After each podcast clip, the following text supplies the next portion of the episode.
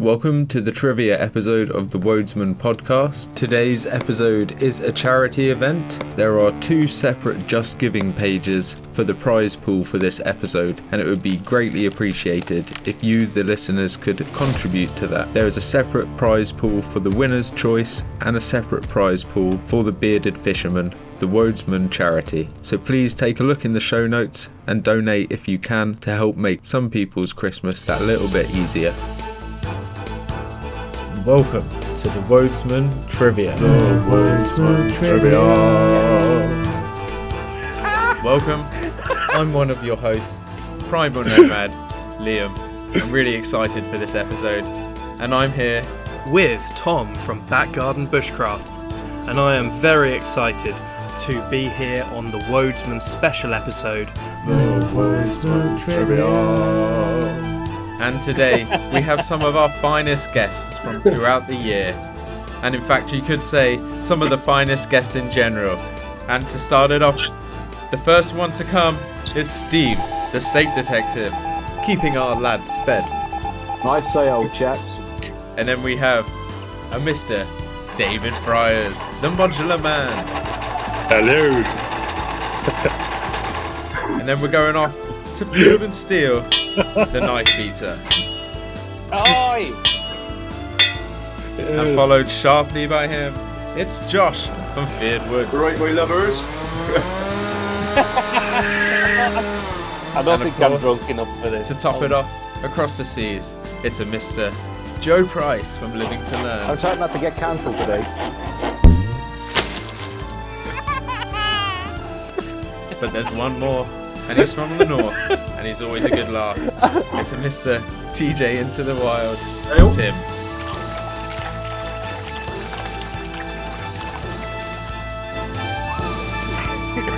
I want to need some hard liquor. eight, seven, six, I love the whole Bruce's Price is Right feel we got going on. That's fucking fantastic. zero, Okay, so our first question of the Wodesman Trivia special episode comes in from Jamie, Living Wild, UK. And the way you guys are going to have to answer this is if you guys have a pad and a pen, you can always add in your questions to that and hold it up so we can see it. Hopefully, it won't be reversed on the camera. If it is, we'll work around it. and if that doesn't work, there is a little button in the bottom right that you can click on chat and add your answer in there, or we can come round you and just ask for your Yeah. answer. You can always speak it. So Jamie asks Humans have evolved into what they are today after the passage of six to seven million years. What percentage of that time have we been urbanized and living out of our natural environment? Is it A, 33%, B, 15%, C, 3%, or D, 0.01%?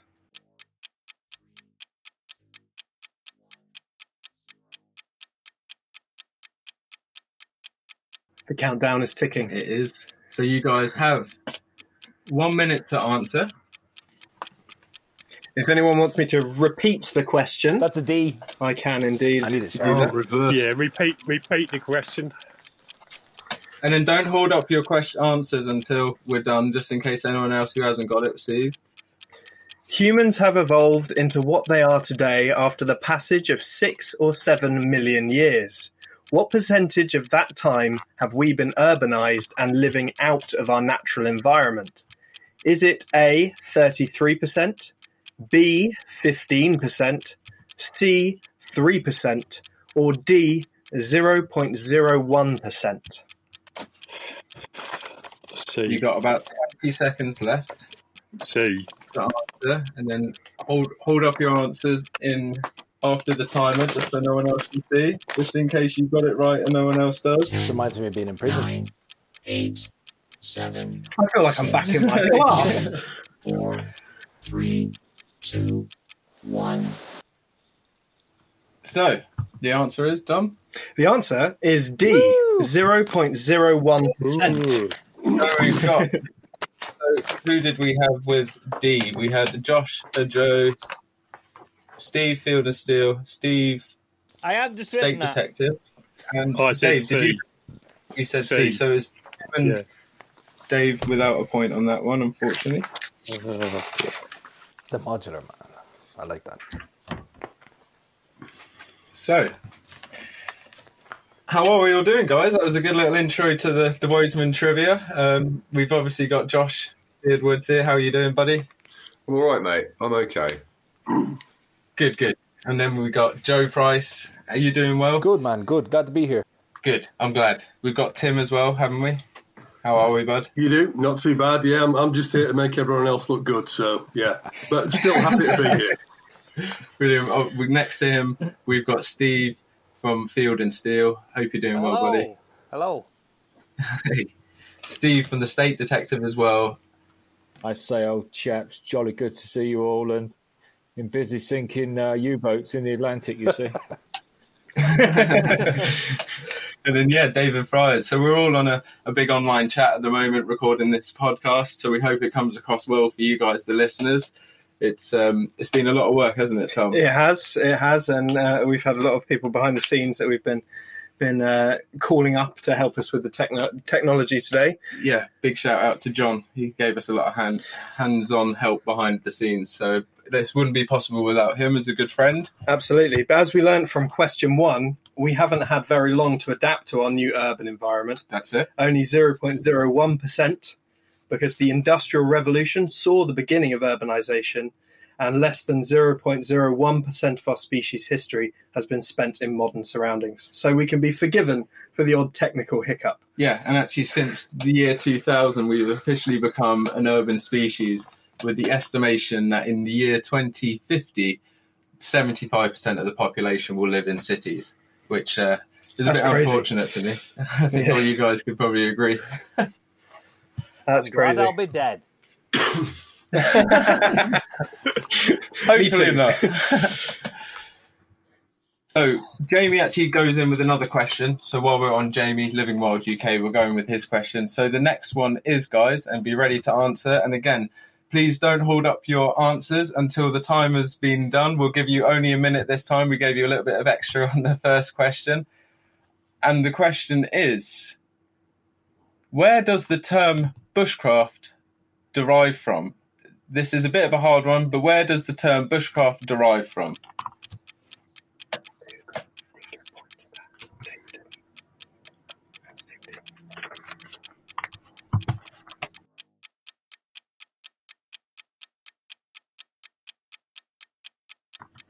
And feel free to have little conversations to throw each other off throughout this little quiz. You can always throw in little uh, little false flags to each other. Spread misinformation.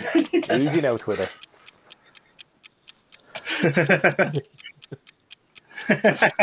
Tim straight in there.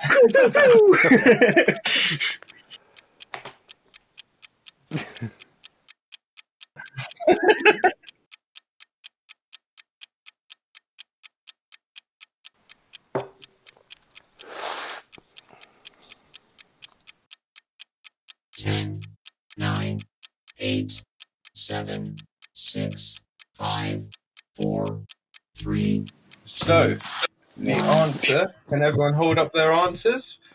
We have Josh with Steven Seagal. We have Joe Price with Rich's Races, is I'll it? Richard. Graves, Australia. Richie Graves. Richie Graves. He's the man. We've got Tim, TJ into the Wild, Ray Mears. We've got Steve, Field and Steel with Australia. We have Steve Steak Detective. I can remember who was hiding under that. Crocodile Dundee. And we have uh, David Friars with Australia. And actually, although there's no definitive answer, it's most likely to have come from the Dutch word bosch, which means forest. But we would give a half price, half point, Half price. a half point for Ray Mears. So Tim's got a half point. Why would you give a half Was point Tim the only one with Richard Ray- Graves is the one who came up with the term.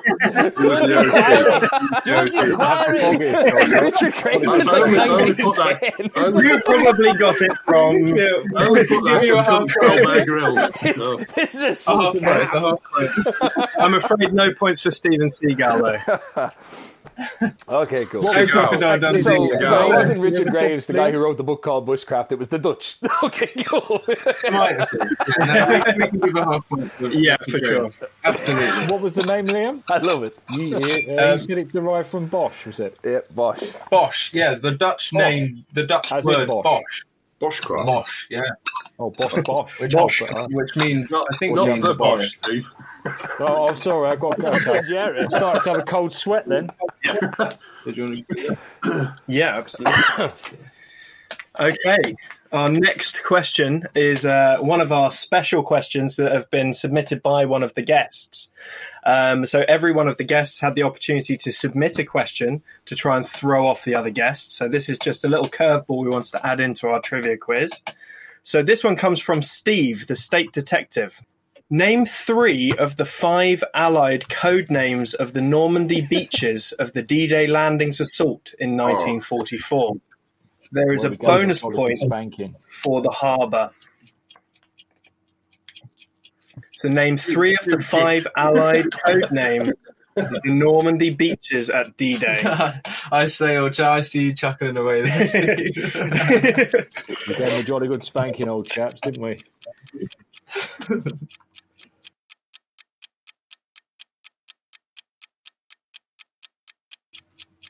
So again, name three of the five allo- Allied code names for the Normandy beaches of the D-Day landings in 1944. A little bit of history. You're like, I didn't sign up to this. I signed up for a bushcraft quiz. But uh, apparently that was Ray Mears and the Dutch. eight, seven, six, five, four, three, two, one. So, Do you want to hold up? Yeah, hold up. No, I didn't even arm. write anything down, to be honest. That's fine. Did you want to say anything out in case? No, No, Nothing coming all to mind. Rash I'm Bay, fine. Charlie's Angels. I'm useless with names. So, so we got yeah, Josh with Mary Poppins, Rash Bay, and Charlie's Angel. Unfortunately, not Josh, but I applaud got- the effort. I tried really hard, Omaha. guys. I'm sorry. Omaha, Omaha is that Dakota and Omaha is, yeah. from Joe. We got Omaha, Skegness, and Blackpool from Tim. Omaha, Blackpool, and Miami from Steve. Field and Steel. The Steak Detective, what's he got? I say, I'll check hmm. all of them. I say. Oh well, I've not written because I didn't know I was part of it, but I will. I will. I will. Will name them if you I want know me you know the answers.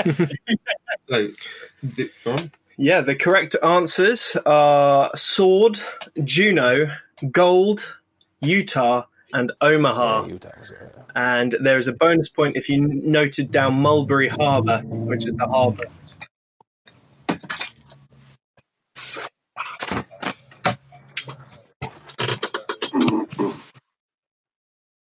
Sorry about that, old chaps. Threw a sticky wicket in there. You see. it's all right. Everyone else will have a chance for revenge. Um, so, how many points did different people get? Josh, unfortunately, you didn't get a point for your your Mary Poppins. Joe, you got one. Woo, I'm helping. Tim, Tim, did you? What was yours again, Tim? Uh, Omaha, Skegness, and Blackpool. I've got at least two of them right. so I know I one have. for Tim. Steve got one as well. You've got one, Steve, I'll got give and Skegness and Blackpool, we got four. Okay. right. So, just delete that question so we don't read them again. So we have one from myself and Tom here. This is a Wodesman question.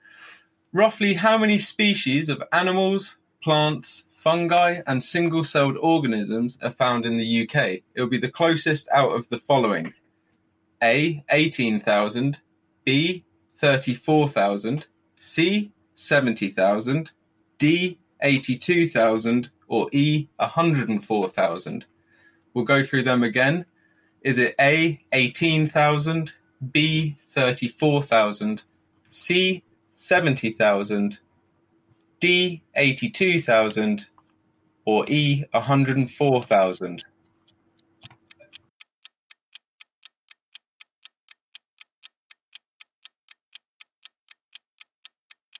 I'm getting confused now between how much bacteria is on your toilet seat. That number's in my head now.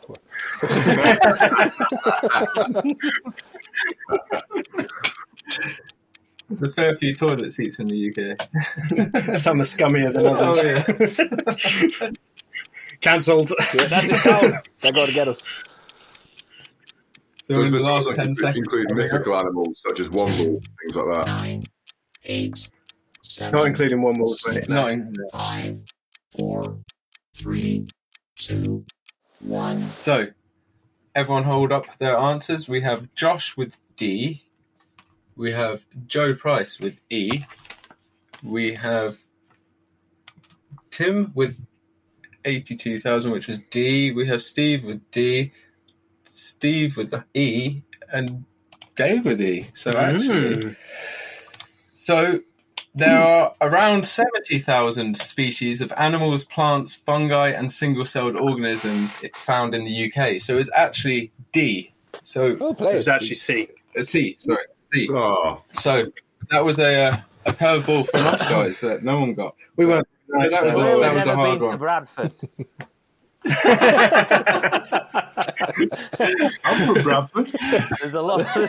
I said that back. I'm, I'm not clearly classed never as a been to Leeds. species though, so don't worry. Tim's his own species, isn't you, Tim? I am Okay, our next question is another Wodesman question. Um, what do you call the horizontal lines or pores on trees such as birch trees, which are used for gas exchange? Oh, they begin with a name. Oh, God. That was me earlier, Joe. that was Liam. He was like, "You mean." Could you repeat the This is- question this is a again, guys, difficult one. please?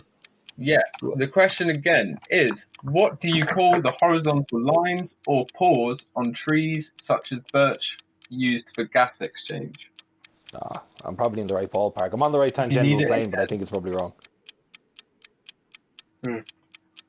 It is a hard one. It's a good one. That's a very And the way we've structured the quiz is designed to throw people off. Like we'll throw in some history, we'll throw in some cookery questions, and then we'll bring it back to bushcraft just to throw people off. So yeah. Little um, general knowledge. it's deliberately. oh, I know, I got it wrong. Ten, nine, eight, the horizontal lines, guys. six, I got it wrong. four, three, two, one. So, So the horizontal lines used for gas exchange on trees such as uh, Birch. birch So- are called uh, so lenticels. Ah. yeah, lentil cells. Um, Wow. No, so again, another curveball there. Another curveball. They are technically lines, They are so I kind of, I kind of agree with you there, Steve. They are lines, but, I but, think but you the spelled it technical right, word. Joe. The medullary rays. And medullary. Yeah. Medullary rays. I, I, I did medullary rays. we were in the right ballpark. We were still both wrong, apparently. So, you know. Yeah, I know. Right, right ballpark. No, really, really good effort, guys. That was a really hard one. And when Tom told me that, I, I just said, "You are a mean bugger." so, um, we're going to go in with another Wodesman one here. Can you name two methods of food preservation? That's all we want from all of you. Two methods of food preservation. It could be any two. It doesn't have to be a particular food. So, any two methods of food preservation. Put it in the fridge. That's it. Could eat it. Could eat it. Yeah. I preserve my food by eating it. Put it on the top shelf so the dog doesn't get it.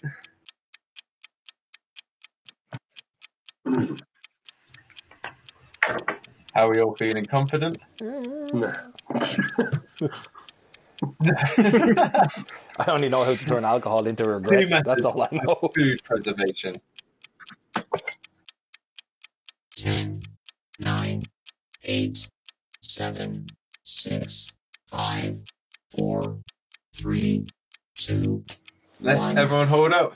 So we got Josh with salt and dry canning, salt and pickling from Joe Price, salt and curing from Tim, salting, smoking, pickling, jerking, canning, and freezing from Steve Field and Steel. We've got Steve Steak Detective with food. salt and pickling, and then you've got David Friars with smoking and in the ground. Very good. Yeah, very good. So we've got a whole round house on that one. Absolutely. Whole round house. The correct answers would have been jerky, smoking, salted, pickling, dehydration, freezing, ground storage. Perfect. So, Tom, it's your turn, I believe. It is. uh, another fairly kind one by our standards, I think. I think that's kind. What do we call a simple woods bread made of flour, water, and sometimes other ingredients such as milk powder? So, what do we call a simple woods bread made of flour and water, and sometimes with added ingredients like milk powder. Are we powder? looking for the Ray Mears definition or the actual name? Ooh, probably the Ray Mears definition, judging by how we've But gone so far. in, but you can throw in the actual name. yeah, as well. Put both there. potentially get bonus points if uh, yeah. if you teach us it. Hovis bread.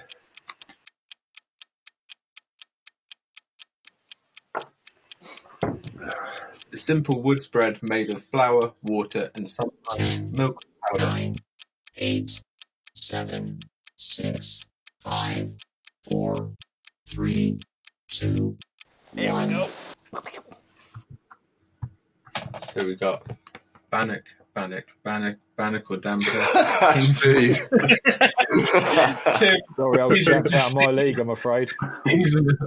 and Dave with Bannock. So the only person who got it wrong there was Steve, the Steak Detective. And it is Steve. called Bannock. I know which I prefer. A nice, Get that one.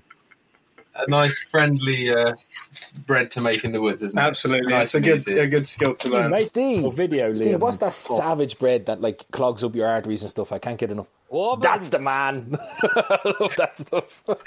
Wobbins. It's like clay. It's like clay That's the good stuff, right I there. swear to God, if they sold that here, I'd be a dead man. I'd be a dead man. so we've got another Wodesman question here. What? Oh no, sorry, wrong one. Tree rings can provide precise information about environmental events. What is the name of this science practice? Is it A. Ringology, ringology B. Dendrochronology C. Lignum tempus D. Arborochronology or E. Patience?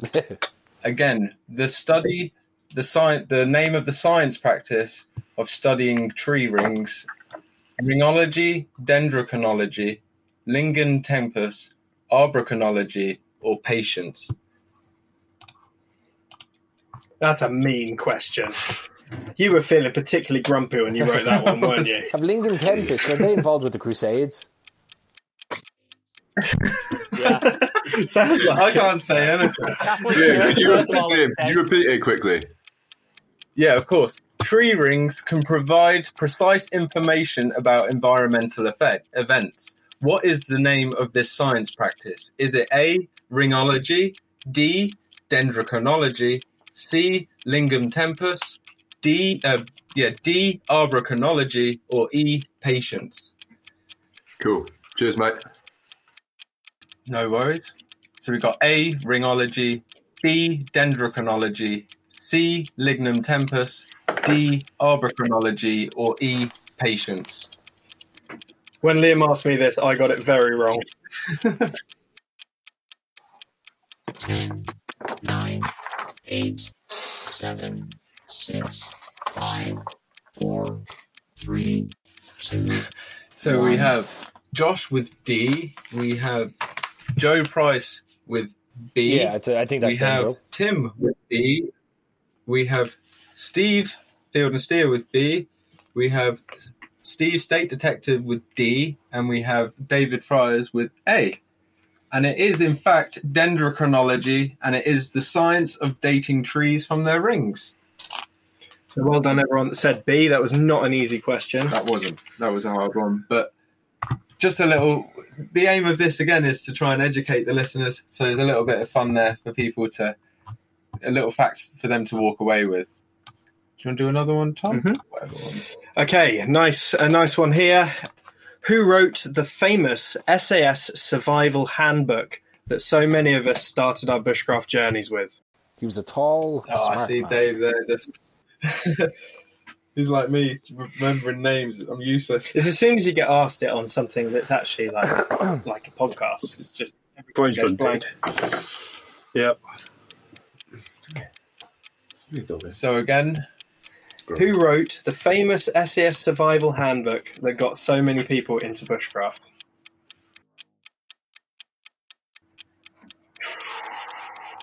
It's a tough one. we hope we're not putting you guys under too much pressure. I've seen him so many times and I can't think of his name now.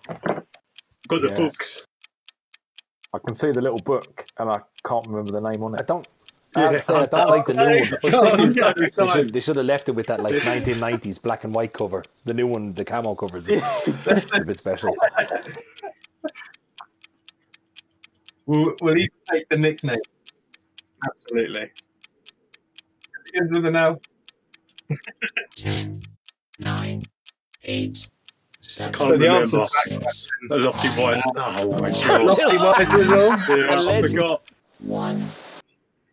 So, and I Steve and Dave were the only ones who didn't get that, unfortunately. No, John Lofty Wiseman, Lofty Wiseman. I've got- Lo- I've got the book right sitting up there, but I weren't going to cheat and have a look. oh, that's That We've is got to give really him a point honourable. I think that's a bonus point there for, for honour. There we I are. didn't realise we were getting honesty point. Oh no, there's always honesty Ah, there points. it but is. As soon as people Yeah, that. There it is. Yeah. the, the original cover were better. The, the first cover were better. Yeah, I've got the original Black- ones the that black and I'm white in one. the categories. And they were huge. Brilliant. Well done, guys. That was really good. So we have another one from our guest here. And you'll probably all guess from the question who it's from. And I'll tell you who it's from afterwards. The question is When was Cordura invented? So we have the question When was Cordura invented? No multiple choice here. We just No, no. No multiple choice, but closest to. So if if if none of you get the exact date, then we're closest to. So you can have a wild guess, stab out of the dark if if that's all you're relying on. that's what I'd be relying on. this is a mean. I was question. 20 years out, wasn't Yeah. Yeah, I mean when I got the question I was yeah, I instantly tried to think to myself when would it have been and I was completely incorrect. By about forty years I think. Yeah. Mm. It's one of these trick ones like Ventile. Oop. Oh yeah. Even stuff like Gore-Tex, you know, different, you know. Yeah. Well, there is another question about fabrics as well, which we'll get to in a minute. There is. 10, 9, 8, 7, 6, 5, Let's go. 3, 2, 1904, says Josh. Joe thinks it was 1970s. 1945 from Steve, 65 from Tim, 60s, and 29. Okay, David so David. And it was, of course, a question from Mr. Friars, so he's guaranteed a point. And the that closest was Steak Detective. So uh, Steak Detective gets. Yeah. Or what did Josh write? What did you write? 1904. So yeah, he's closer. So uh, Josh, you get a bonus Josh point for being point. the closest. And it was 1929. It was mainly developed for military use in World War, in the World Wars. That's beast. Sweet. That's cool. Mainly pioneered in World War Two. So So yeah, I thought it was not until like because I I got thrown by thinking they were still using other forms of materials during the Second World War. So I Me thought too. it was Same. fifties. I thought it So I was come a lot completely amazed when I learned it was 1929. Yeah. I just went with Yeah. NASA. Well, It's, it's when they- always when NASA. they- it's always NASA. It's when they that invented combine it. plastics with with cotton. Huh. No, I think it's pretty stick because I, I think uh, I think I got confused because you didn't see much of the military Cordura stuff kind of hit the markets, the second hand markets until like the late fifties, early Yeah. sixties. So That's it- true. it's Yeah. really off. Same time Yeah. as Bakelite, was it, Dave? Was it the same sort of time as Bakelite when that started? Yes, really? it, was, it really was developed mainly in the Second World War um, when they started using it in, back then. But the first Cordura really came about when they sort of brought plastics and uh, cotton together um, to create a door type material. Good question. I like that one. Well done. Yeah. So we have a question in from another one of our listeners and friends. So this is from Joe Poshrat, um, and he wants to know what indigenous friction fire technique can you find being used commonly in Polynesia? So what indigenous friction fire technique is used commonly in Polynesia? Oh, pick one, Joe. Pick Bit of a one. tribal one, that. Yeah. Going un- under the sea for that. And we're not saying this is the only friction fire method that's used in Polynesia. It's It's just, just what would be the most commonly found one. yeah. Mm. A shout out to Joe. Joe's a cool dude. He's a He is a very cool dude. he's a top bloke. I like Joe is Poshrat. wicked. Have you seen him on? Oh, you've seen him on a hand drill, haven't you? Oh, he's great. Well, me, you, and him Yeah. did one together, didn't we? Yeah, he's an absolute beast on it, He's a machine.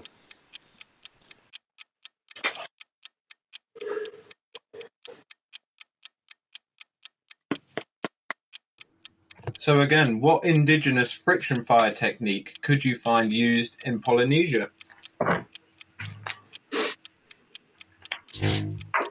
Everybody panic. eight, seven, six, five, four, three, So the most common.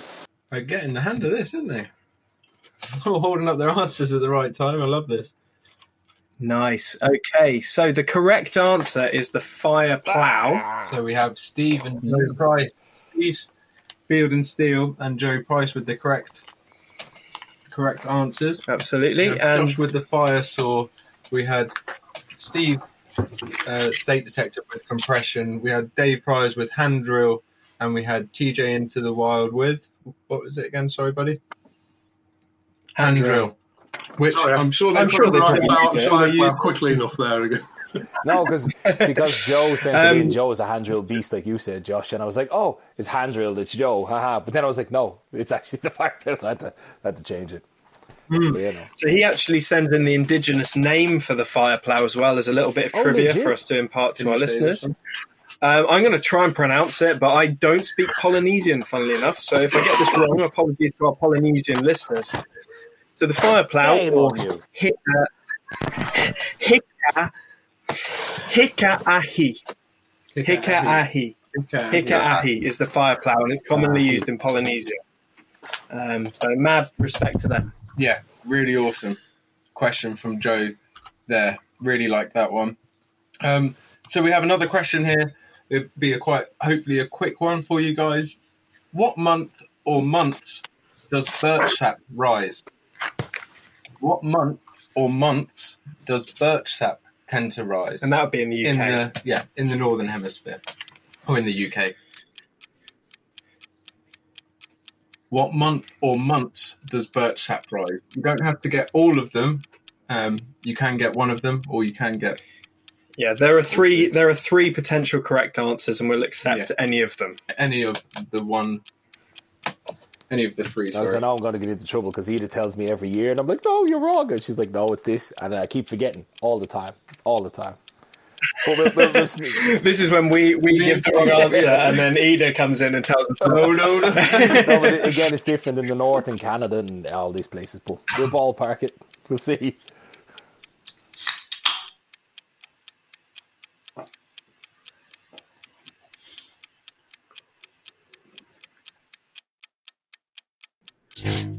So if you haven't written anything down, now's your time to just panic and write as much as you can down. five, four, three, So the answers we would have accepted for what month or months does birch sap rise would have been March, April, or May, and we have Josh with March.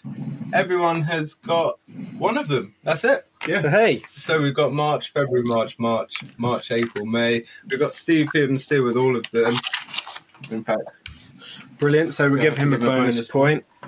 and well done. Yeah, really good question Look, that one. I got it right. Well done, Joe. You can you can uh, you can sleep sleep assured tonight. You're not in trouble. yeah, I'm good. I'm good. we didn't see any pots flying over the No. camera. no, no shoe. A little fluffy uh, Christmas slipper comes flying into shot. it'll, it'll have been a size four mindle.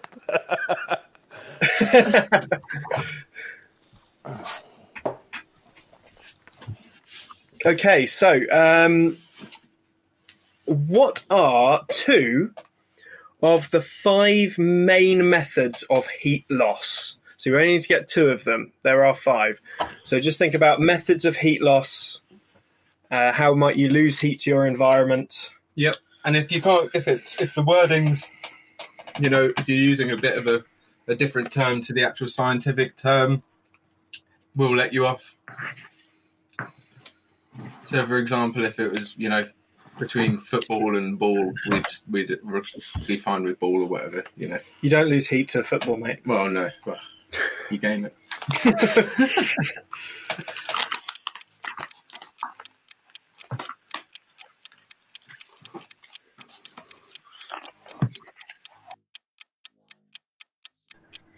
So I'll read the question one more time. What are two of the five main methods of heat loss? We're only looking for two, two of them. There's five methods of main methods of heat loss.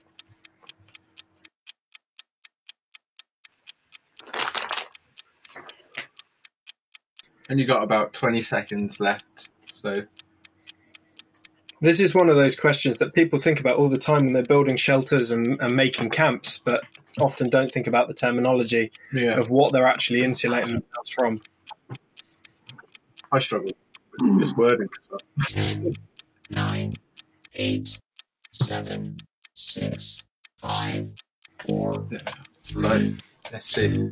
Oh, got some good answers there. Good. Yep. Convection, conduction, radiation, evaporation. You do lose a lot of heat through your head. That's true. Cold water exposure. Again, I think we can probably give a point for, for Yeah, cold water exposure. Dampness, absolutely. ground. So we got the floor, ceiling, walls. Not so sure about that. Sorry, Steve. Sorry, Steve. We can't accept the walls of the ceiling. So, Steve Field and Steel with convection, perspiration, radiation. Perspiration would be the same as evaporation. yes, Yeah, absolutely. Yeah, yeah. So we would have the correct answers being the correct answers are conduction, convection, radiation, evaporation, and respiration. And so any of the kind of Yeah. you know any of the methods within those realms we would have accepted. any of those methods are acceptable. As uh, Paul says when I watch him teach his um, lessons on heat loss, he always says we can't do very much about respiration, so it's about controlling the others uh, to manage your heat loss. Absolutely. Good question there. So we actually have a question here from one of our listeners, and this one comes all the way over the seas from Arizona. So thank you, Ty S, over there in Arizona. And he says, the question is, is it true? So it's a simple yes or no, true or false question. Is it true that if you're lost in the desert, you can cut open cactus to access the water inside? Again, is it true that if you're lost in the desert, you can cut open cactus to access water inside? So just a true or a false answer there from everyone. Is this one of those ones where is it movie knowledge or legit knowledge? Hey, Absolutely, yeah. I've, se- I've seen Clint Eastwood do it, so yeah. always trust Clint. so we've got 10 seconds coming up now. Is it true that you can get water from a cactus in the desert? seven, six, five, So Ty S gives us the answer, Yeah. which is. It's false. No, to the contrary, the liquids as well as the flesh and skin in a cactus have a high acid and alkaloid content that will induce diarrhea, vomiting, dizziness, and disorientation, and just make your situation worse. Additionally, they would never survive if they were full of water because they would become constantly predated upon by animals for their water. The only exception is prickly pear cactus which has various species that are often referred to as nopales or nopales, which is cooked or pickled as a local delicacy. So we have false from Steve Field and Steel, false steak detective. True. I said true. I did. I You said true, today. Dave. Yeah. See, Josh put depending on species, which mm. kind of is true mm. because of the pear cap. So you have to cook it. You do have to You need to get a so, snack like Bear Grylls and win it. Oh, so who got a point? It's either, it's that or Clint Eastwood's wrong, true which or I false on that one. Joe? Joe put true. True. and False. Then, yeah, so it was Steve. Got a point. Yeah, both the Steves got a point.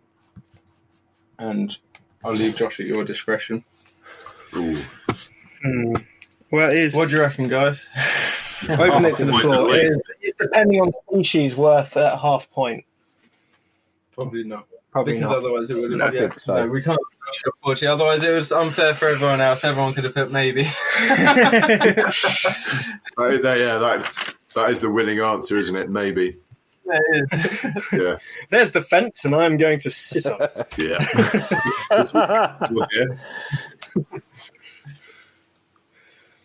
So uh, we have another listener question. Um, hopefully, a slightly easier question than the last few that we've had. This is a very nice, kind one uh, from a, a lovely listener called Tomo Thompson, who's from uh, Galloway and Dumfries. Um, and he asks Is using dead standing conifer wood good for making feather sticks? Yes or no? So, dead standing conifers, would you use it for a feather stick? Would you use dead standing spruce, pine, things like that for your feather sticks? Joe is just holding up the A per- picture perfect. Maybe. Penultimate. Yeah. Joe, I don't want to alarm you, but I think that gave me a tingle when I saw that. Well, look, this might be a this might be a differ of opinion, but yeah. Okay, cool, cool. You must have been reading that new book coming out by Joe Price again, then, Phils, haven't you?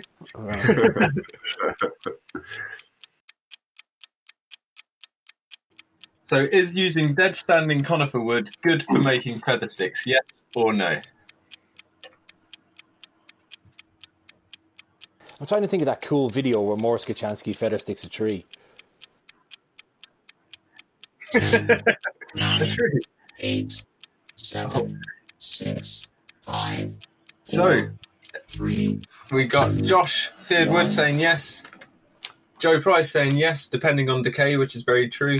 Got Tim saying no, Field and Steel, yes, Steve Steak Detective, no, Dave Friars with yes. The correct answer is yes. The wood holds a good resin that is highly flammable unless completely punky. And uh, the person we were talking about um, last week with, with you, Joe, the Northwest Primate, is a perfect example of, of how conifers can be used very effectively Yep. to make feather sticks. He says, "Hey, guys," by the so way. If, uh, All Northwest. was that I Joe? North Sorry. says hey. Oh, fantastic! Well, with a massive shout out to him. massively. Um, his feather sticks are insane. Yeah. Something else. So yeah, thanks for that, Tomo. And if you if any of you listeners want to send in a question for the next Wodesman trivia, whenever that will be, send it over to the Wodesman podcast at gmail.com and we'll make sure we include it. If some of our guests want to come back, if uh, they're not completely horrified by this first experience so far. we can't cover any counselling fees that are incurred by participation in this live stream. Just so we're clear. So we have a question here from one of your rivals. So, other rivals, get your pens ready. We have, and again, I'll give you the name of the culprit after we've given the question and the answer. What animal in Old English is described as a fitch? And we do get a bonus point here for Latin. So, what is the name of the what animal in Old English was described as a fitch? Lord. F I T C H. Fitch. I I had no idea. I had no clue. So I don't know why we're asking you.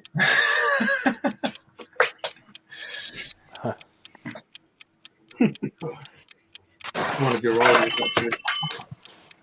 Someone's already given up. I can't can't handle it.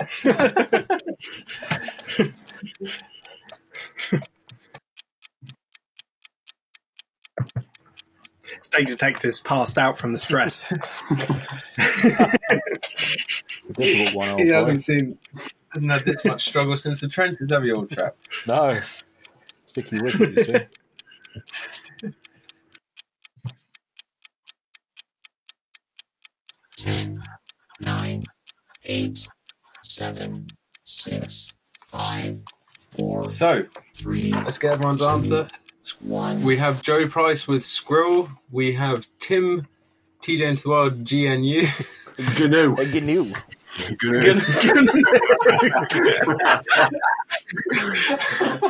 we have Field and Steel with Fox.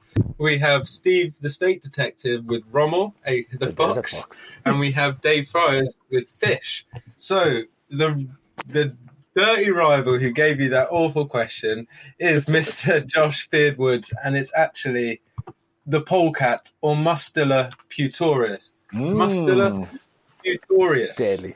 Classic Really Richard nice Adams. little drawing of no need Josh. Josh. There's really no need for that. So yeah, good, good, good uh, question and answer there, Josh. That was really good. You taught me something there. So It's all, it's appreciate all in. Watership Down, mate. If you read Watership Down by Richard Adams, it's all there. Read it once, cried once. I will have to teach him to read first. The polecat. Such a good book. Brilliant. Such a good book. So, do we want a little tally up of scores at the moment? Well, let's let's have a little listen and see who's in what place now. We're we're getting through the questions. So, how's everyone feeling? Everyone doing all right? Slightly drunk. Hey, good. Same. My quiz, got, got the quiz juice on the go. Keeps me sharp. So Tom's just tallying up the. I'm just doing some maths. If I get it wrong, don't shoot me. I only teach maths to some people who are children and rely on me to teach them. Yeah, but they don't know if you're wrong. That's Who it. watches the That's Watchmen? I just blame them. Are they listeners, Tom? Are they tuning into the wireless? Okay, so I have done some tallying. I have done some Go on. mental Let's maths. see. The beer hasn't quite got to my head just yet. So, so let, let's start. We've got we've got three people. I'm not going to say their scores who are very very close So at the lower end. okay. So uh, Tim, Steak Detective, and Dave. You three are not quite there. they're not far but off. You're not far off. It's only a couple of points, so we can swing yeah, it. and when he's saying couple of points, it is. It is literally scraping the teeth of like each other. So, Come on, Josh, boys, dig deep. you dig have in. 10 points, Josh, so far. Uh, Mr. Joe Price, are you ready for this? Mm-hmm. Are you prepared? Do I need lubricant? This- if this was X Factor, we'd see you all again after the break, wouldn't we? Uh, Joe, you are in second place with 13 points. And Mr. Field and Steel, you are currently one point ahead with 14. Well, Steve, my So dad always this is anyone- say- No. And this when is it's anyone's the Hold hands over the finish line, I think. Like they do. and the Olympics. lower three are only points away. Yeah, literally This one could or two change points in it. in a question. I'll stop This could change in two questions. Should we go in for another one? Let's go in for another one. Let me just have a deep breath. I read the last one, didn't I? Yeah. So I think it is you. Maybe we'll do the Greenland expedition Oh, one. Lord. Yes. TJ, If we let's can hold the line. Oh, there's a little the hint, a little teaser already. Okay. Yep. There are two parts to this question. Which company famous helped design gear for and equip the Greenland expedition in 1966?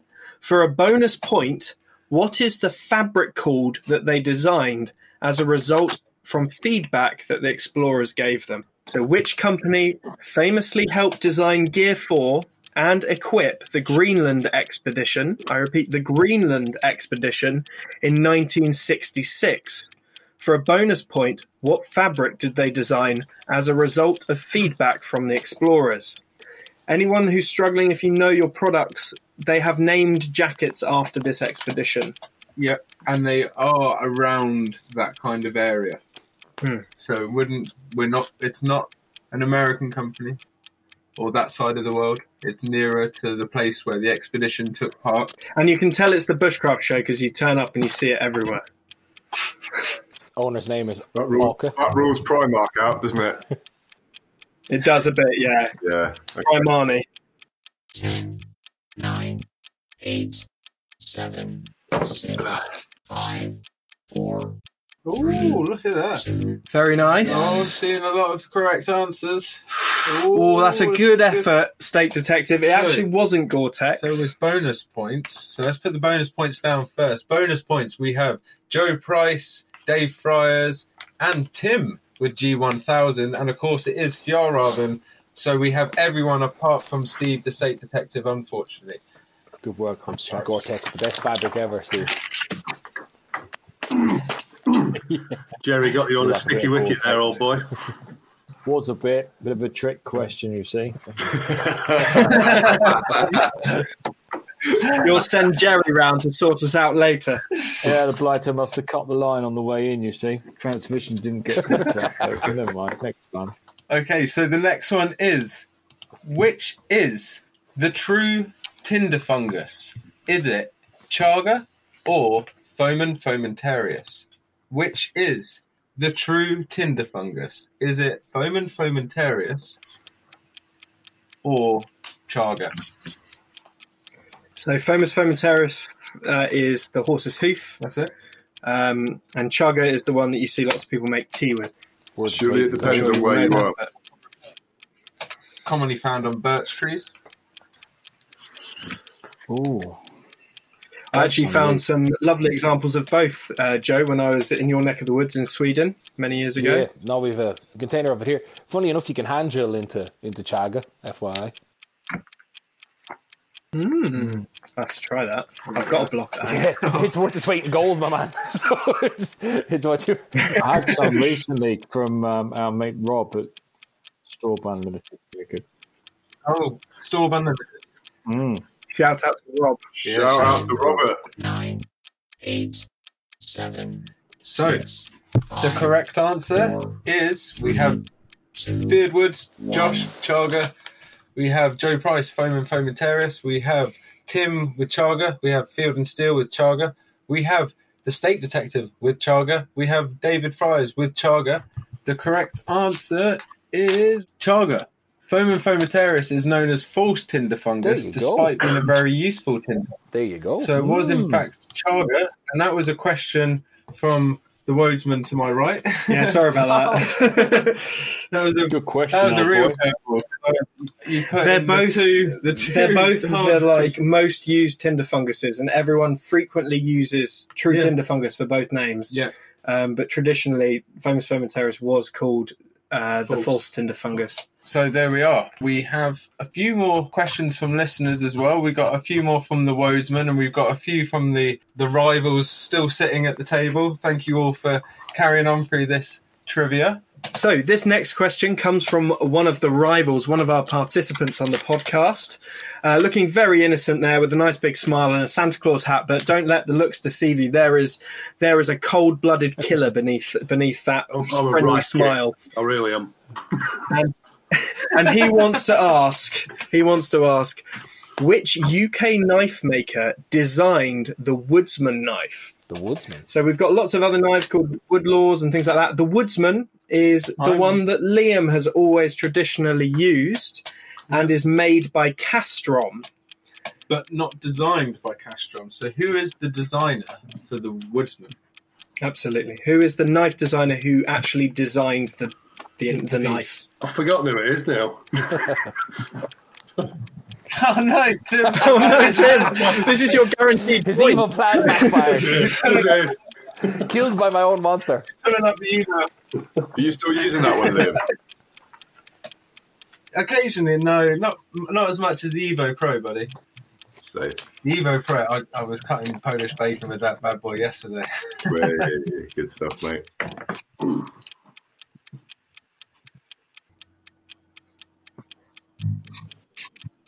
We have our split around the next. Yeah, I've got mine in the other room.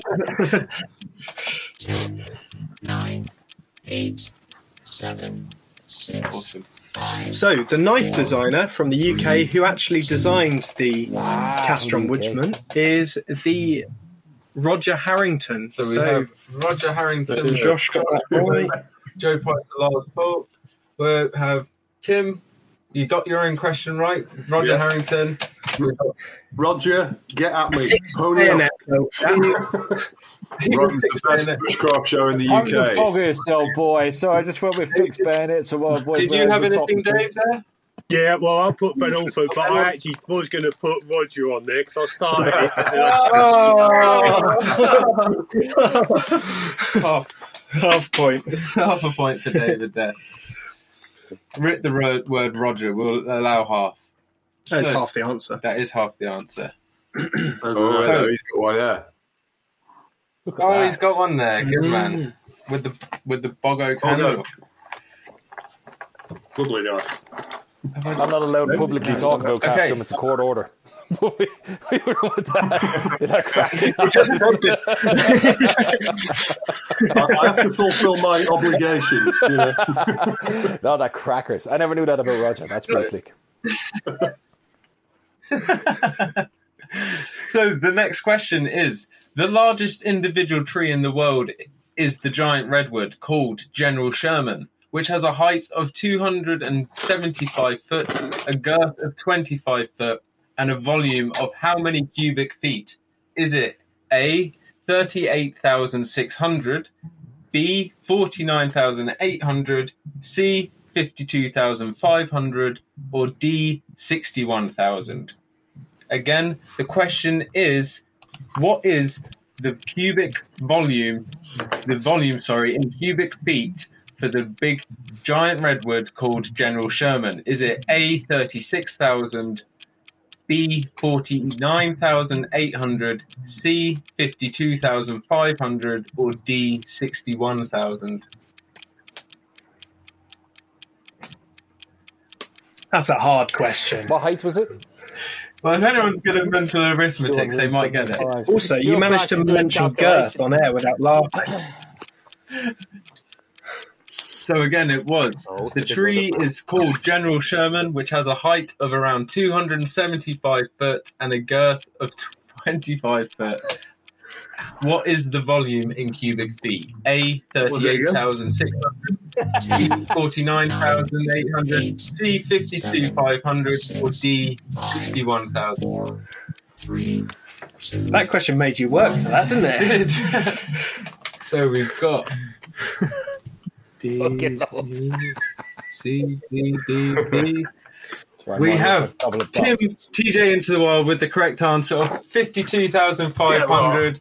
we had Joe with B. We had Yeah, it's 50 bring a Josh. calculator. I thought 52k was D, not C. no 61,000, was it? Oh no, um, Josh. Well, 52,000, that's fine. So we'll give the ones who've written that down. I cover fine, up the D, so I just heard it wrong. 50, 52,000. Uh, what was so B? Steve, Josh, and Steve Field and Steel, Josh, and Tim. Yep. Perfect. Sorry about the confusion there. That's right. But yeah, it was 52,500. And again, a pretty nasty one, but that's why we made it a bit of a multiple choice. So it was just a random pick of the wild for all of you. Okay, so um, we're going to do another woods knowledge question now. So, what is a hardwood called that has been preserved in a peat bog or in similar conditions underwater? It typically takes on a jet black appearance and is almost fossilized. It's a very hard material and is often used in knife making for scales and even by pipe makers who want to make a hard wearing pipe.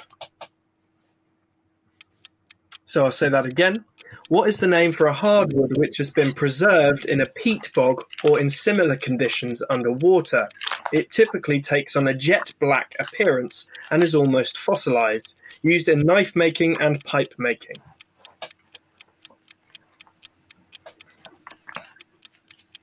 So there's a hardwood. It's a hardwood. Yep. Okay. Hardwood that's been preserved in water Or a peat marsh, bog. Peat bog.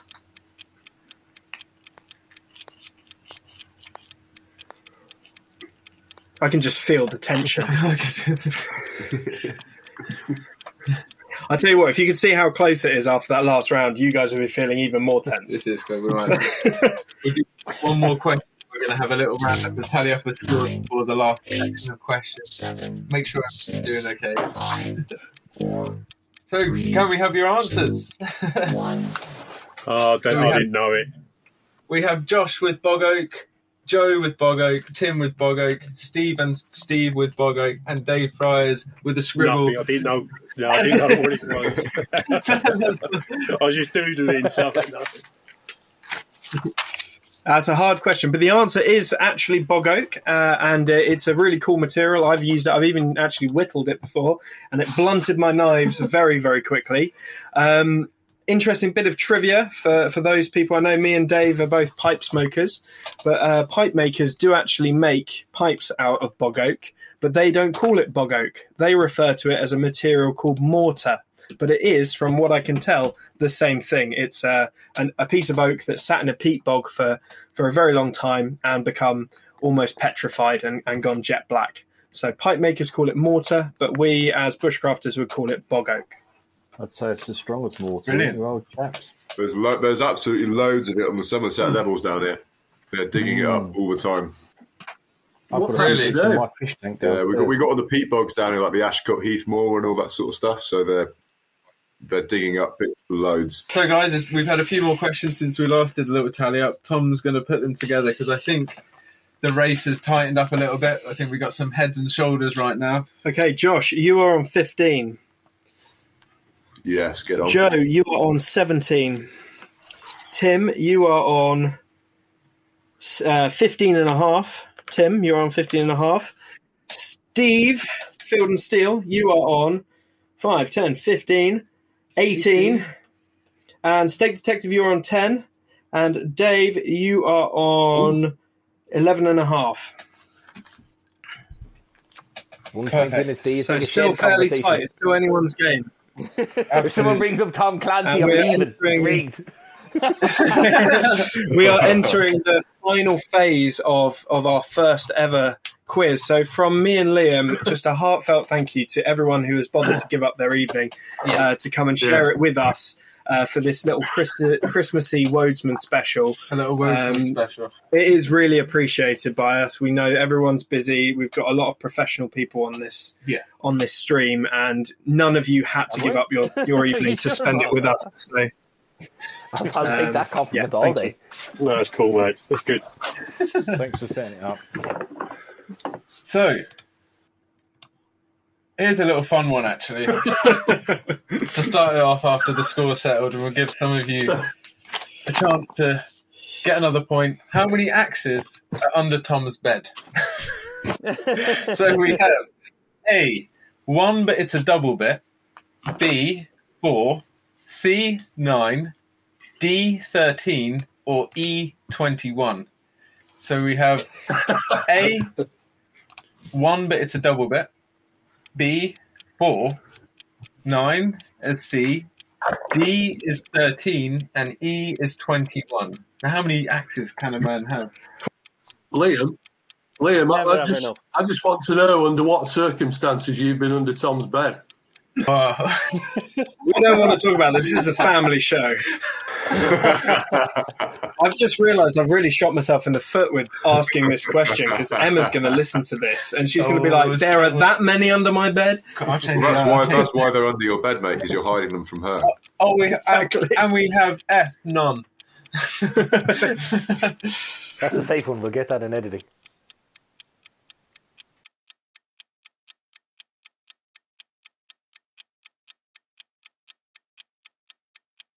Ten, nine, eight, seven, six, five, four, three, Answers, please. one.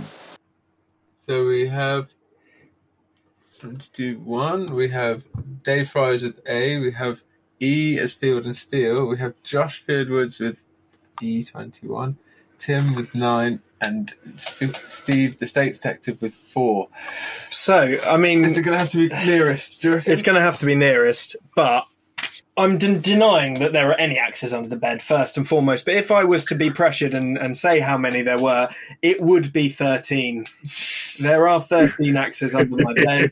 One of them is a double bit, a very a large effort, double bit. Well, Um, the only reason I put eggs, I remember you said you had a double bit, and I couldn't remember if it was under your bed or yes, the burglar. you know, you had all of them under there. But yeah, I have 13 axes. Well done, Tim. So I mean, I wasn't expecting you guys to get that right because hopefully you haven't been looking under my bed. I have nine. So we have a question here from one of your rivals. What leaf bush, common in the UK, produces cyanide gas when burnt? What leafed bush, common in UK gardens, produces cyanide gas when burnt? Now, if you listened to the last Wodesman and paid careful attention, you might have actually heard the answer to this question in that podcast. Yep. Tom very kindly supplied it, didn't you? I did. Little bit of trivia, Liam. My grandfather was an entomologist. He used to use this particular plant or this tree to. Um, he used to gather insects or beetles and to pin them out on a board. He used to put them in a jar and crush the leaves up. It's why Oh, people. amazing. Uh, I thought he was going to say he tested it on you. no, no, well, maybe that's like a few things, it, but still, uh, it still puts an awful lot of people down for that for that reason, Josh. There's an awful lot of people who prune it in their garden and then drive it to the local tip in the back of the car, and they're just like, oh. yeah, yeah, I'm not, I'm not surprised. It's, it's pungent stuff. 10, 9, 8, 7, 6, 5, 4, So the answer is, 1. and everyone read read it up. So we got prunus, and yeah, we will give a bonus point for Latin, of course. Prunus Ah, lauraceus. Yes. um, we have Steve Field and Steel with Holly. We have Laurel with Josh Fyrd Woods. Tim with Gorse and Steak Detective. Did you have anything?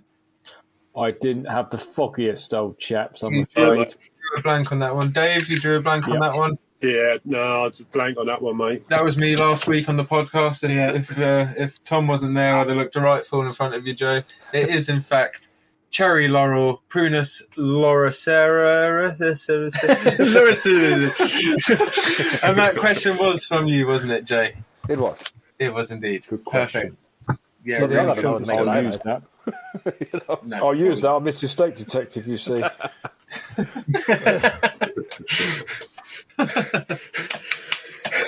This next question comes in from Tom Uridge from near Cirencester, Gloucestershire. Wood can be turned into charcoal by thermal decomposition in the absence of oxygen. What is the name of this process? Now, this is a really hard one. I had no idea. Oh, the scientific name or the Um, bushcraft name? The, the scientific name. You could give the bushcraft name if if if it's like you're falling back on it and you think that's all you can give. We'll, we'll take it. So, Yeah, for sure. what was the question again, guys? Sorry. Wood can be turned into charcoal by thermal decomposition in the absence of oxygen. What is the name of this process? I know. Oh, So no, we'll accept either the bushcraft name or the scientific name, I think. Yeah. You like That's some the really normal tough. common name that humans use, yeah? Humans use. 10, 9, 8, 7, 6, Let's see your answers. 4, 3, I don't know. Yeah. Oh, yeah. 1. Uh, Two points for John. so we have Magic, Char- Magic, Magic, One. Magic. So, so yeah, I mean, Tim's really Mm, I don't think we can give charcoal making just No, because it was in Tim the is sti- No, that's true. Well, that's what we call it. Charcoal burning. charcoal burning. Charcoal burning. Charcoal Them burning. them bins. Here we have Get in charring the or bin, light fire, sort it out, jobs. are Charring is the is the bushcraft name. That's what we used to make charcloth. Uh, the technical name, I didn't know this until uh, Tom sent in his question, so I learned something from this. So thank you, Tom. The technical name is pyrolysis. Yeah. Um, so Yes. really good knowledge there. Thank you, Tom. So Wow. yeah, again, if you want to send a question into Wodesman Trivia for the next one, whenever that may be, hmm send it over to our email address or Instagram, and we'll include it in. Probably just be the two of us next time. No one else will want to join us after they've seen how savage these questions are. I'll be quizzing Tom on my own. So we've got another one here, actually, from another guest. Again, from Joe Poshrat, a great guy, really nice chap. The question is Munter, clove, half, and rolling are all types of what? Munter, clove, half, and rolling are all types of what?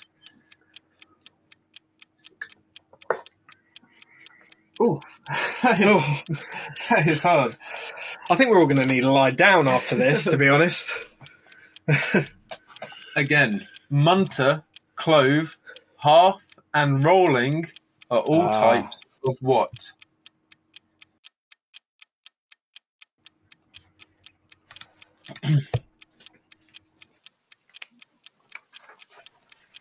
Hey!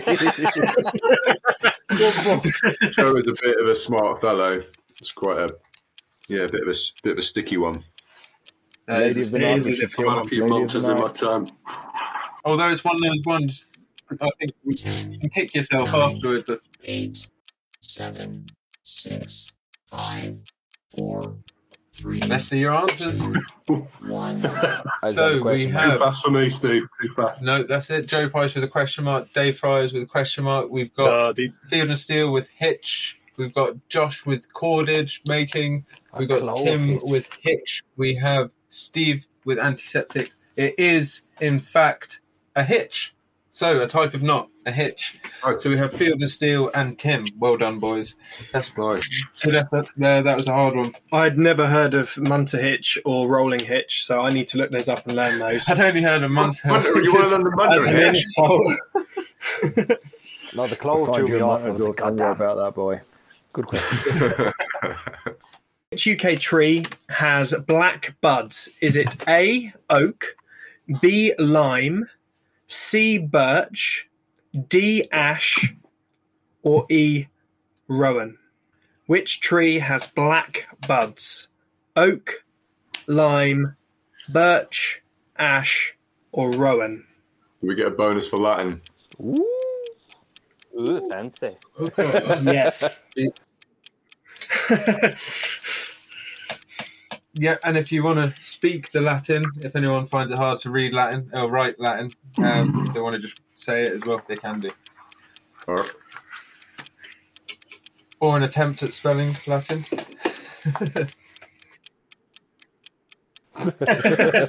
Giving us a language you can't even speak. So again, what The 400 UK tree has black buds? Is it A oak, B lime, Bloody C Romans, birch, what have they ever D done ash, for us, eh? or E rowan? If I got it right. It's hotting up in here. You're not right. nine, eight, seven, six, five, four, three, two, See, very uh, nice. Joe Price with Ash. We have David Friars with Rowan. We have Field of Steel with Birch. We have Josh with Fraxinus Excelsior or Ash. We have TJ Into the Wild with D Ash. And we have Steve Steak Detective with E Rowan. And it is, in fact, It's Ash, Frax- Fraxinus uh, Excelsior. Is that right? Fraxinus Yeah. Excelsior. Excelsior. It sounds like a Harry I Potter always think that sounds like a like a spell. spell, yeah. it? yeah. Field and Steel's just become a frog on the other end of the Skype call.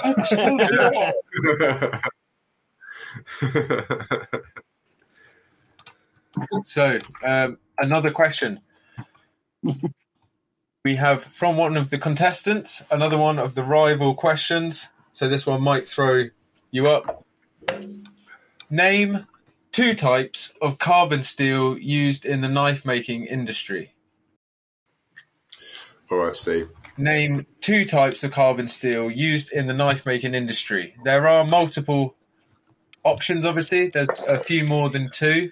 We just thought um, there's quite a, quite a lot quite a lot of different steels in general, be We- them carbon or whatever. We also reserve the right to ask Field and Steel and Josh advice on this because I'm sure there are steels that we don't know about.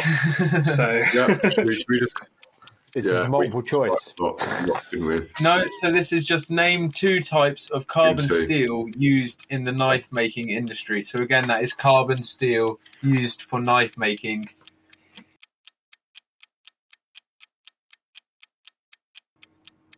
Metal. Technically, they all contain carbon. Hey, that is true. That is Points true. for everyone. Points for everybody. Okay, non-stainless carbon steels. eight, seven, six, five, four, three, Reveal your answers. Hey. one. Oh, there we are. So we have Joe Price with 1095, 1075, M2 WZ. Two. We have I just can't write. Uh, two, sorry, no, that's me reading it backwards. we have David Friars with 01 and D2. We have Josh Fyrd Woods with 1095, 80 CRV2, 01, 1085, and Chinesium. we have the finest, the finest. The finest grade of steel. Pac Mastis. we have Tim with Sleipner and Böhler, and we yeah, they're manufacturers though. They they manufacture more than one type of steel, so Okay, so Oh, no points they there. Have and we have rolled steel and two. Is that? Rolled steel was- number two. It was it was the start of something, old boy, and then I kind of gave up, so I just rolled steel. in the It's end. half of 01.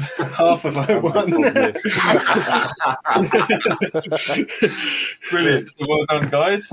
That was a really good question. So And the that, maximum course- number of points for that question that I'm giving are two. Yeah, So and we have to give Field and Steel two because that, of course, was Steve from Field and Steel's question. Yeah, and actually, Josh Josh got the only one that is a carbon steel that a lot of people think is a stainless, and it's not, which is 80 CRV two. Right. Awesome. Thank you so much. I've got a knife made out of that actually as well. Mm. Yeah, little It's good knife. stuff. It's pretty tough. It is. Good stuff. Good stuff. So we have one here, which is a little multiple choice one. Although the mating season for roe deer is in mid July to mid August, the fertilized egg does not implant and begin growing until what month? Is it A. November, B. December, C. January, or D. February? So again, the question is Although the mating season for roe deer is in mid July to mid August, the fertilized egg does not implant and begin growing until what month? Is it A. November, B. December, C. January, or D. February?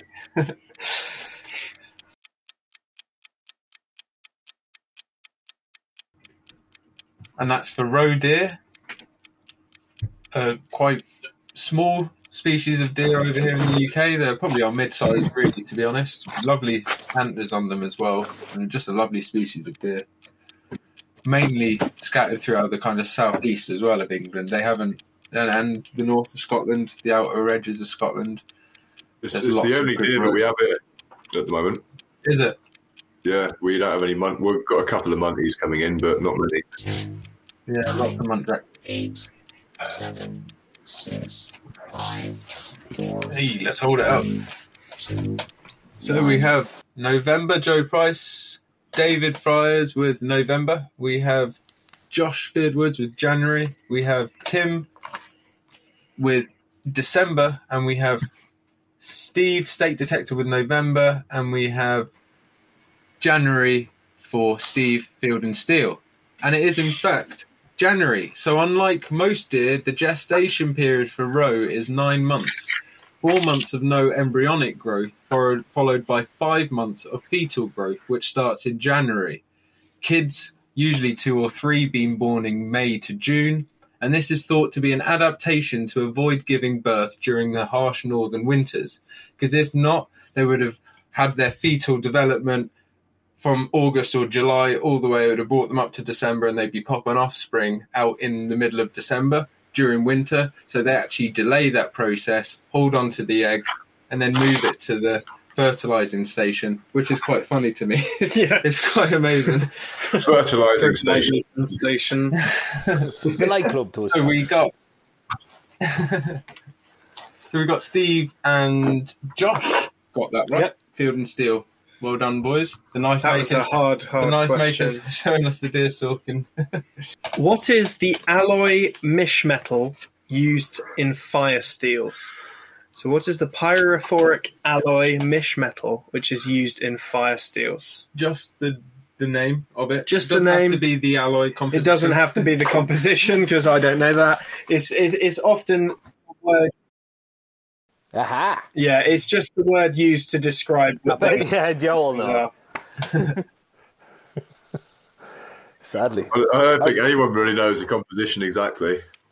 the name of it. The name of the Oh, material. maybe. the name of the material. it is often referred to Yeah. using that. I often call it the a something the rod name of it? rather than a fire steel. a magic rod. You've got a magic rod, rod Josh. Always Magic rod. Yeah, I would. yeah, I yeah. You would. should, absolutely. Magic rod. Have, have you seen I've the one that was released by trousers. Forest I'd Fundamentals? say Mrs. the, State the new Detective, you Fire know. Rod, the Beast. Magic It's like this tall. it's savage. Size does matter in that case, doesn't it? No. It's not polite to compare the size of rod, really. Well, I'm overcompensating for a small one. What's it for? a small one for a long time. hitting uh, ten, Yeah. nine, eight, seven, six, five, four, Couldn't say it. Spell it Ferrocerium. yeah, that's Oh, right. we've got a full house. A full house. Can we oh. just have a round of applause? Come on, everyone give each other a round of applause. That's the first one. well done, everybody. That's brilliant. We're listening to Paul Kirtley's podcast then. way. Where's that bit? Um, we'll do this. Yeah. Yeah. So, with slingshots, what does OTT and TTF stand for? With slingshots, or in the subject of slingshots, what does OTT and TTF stand for?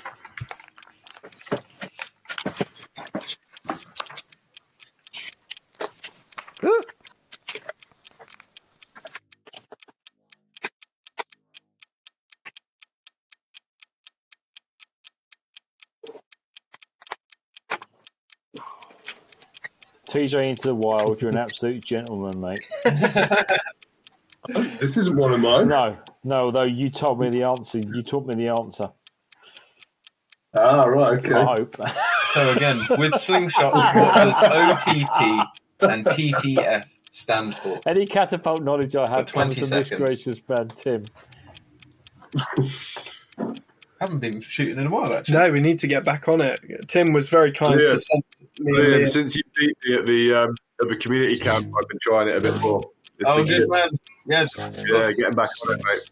five, four, So, three, let's see your answers, guys. one. So we have Joe with over the top and through the frame or through the fork. We have David Friars with over the top. We have Field and Didn't know what the second one was. with band strength. We have Fyrd Woods with over the top and through the forks. Tim over the top through the forks.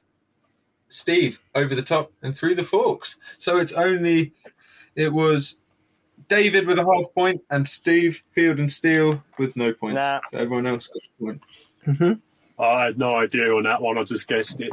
No, you did well. You got a half point on that, Dave. And that brings us on to our next question, doesn't it? Yeah. That one. What is the medical condition when your body's core temperature drops dangerously below normal? What is the medical condition when your body's core temperature drops dangerously below normal? That's typically around 35 degrees. You would start to get concerned. And if you need to, again, if you need to read out your answer or speak it, more mm-hmm. than fine. If you need to write down a jumble jumble of words that kind of makes sense, that's also fine. So below 35, usually. Tends to be the area where you're going to start getting into some difficulty and Yes. danger. And that's for your body core temperature, isn't it? Yeah. When you get too cold, you almost stop shivering. You start stop um, being with it. You might start lagging behind the group. Maybe you might be acting differently. It might start affecting your personality and things like that. Um, Important to watch out, especially this time of year.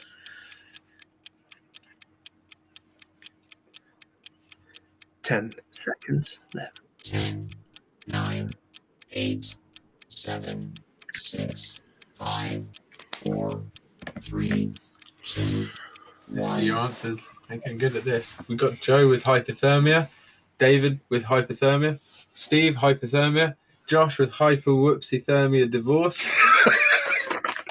We've got Tim with hypothermia and Steve with hypothermia. Full house. Full house again. Well done, Full guys. house. Brilliant. I like it when we get full houses. Well, we should have made the questions We easier, should have made the questions easier. so, here's one for you guys.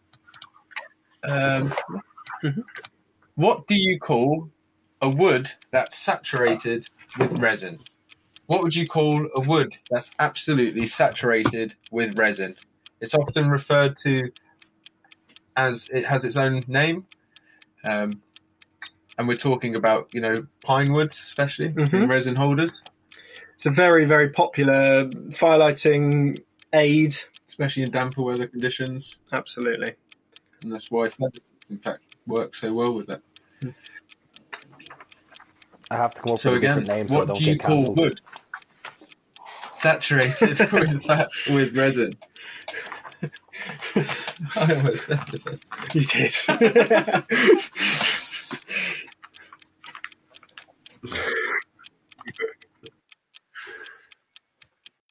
Ten, nine, eight, seven, six, five, four, three, Hey, two, we don't even have to ask now. They just hold this.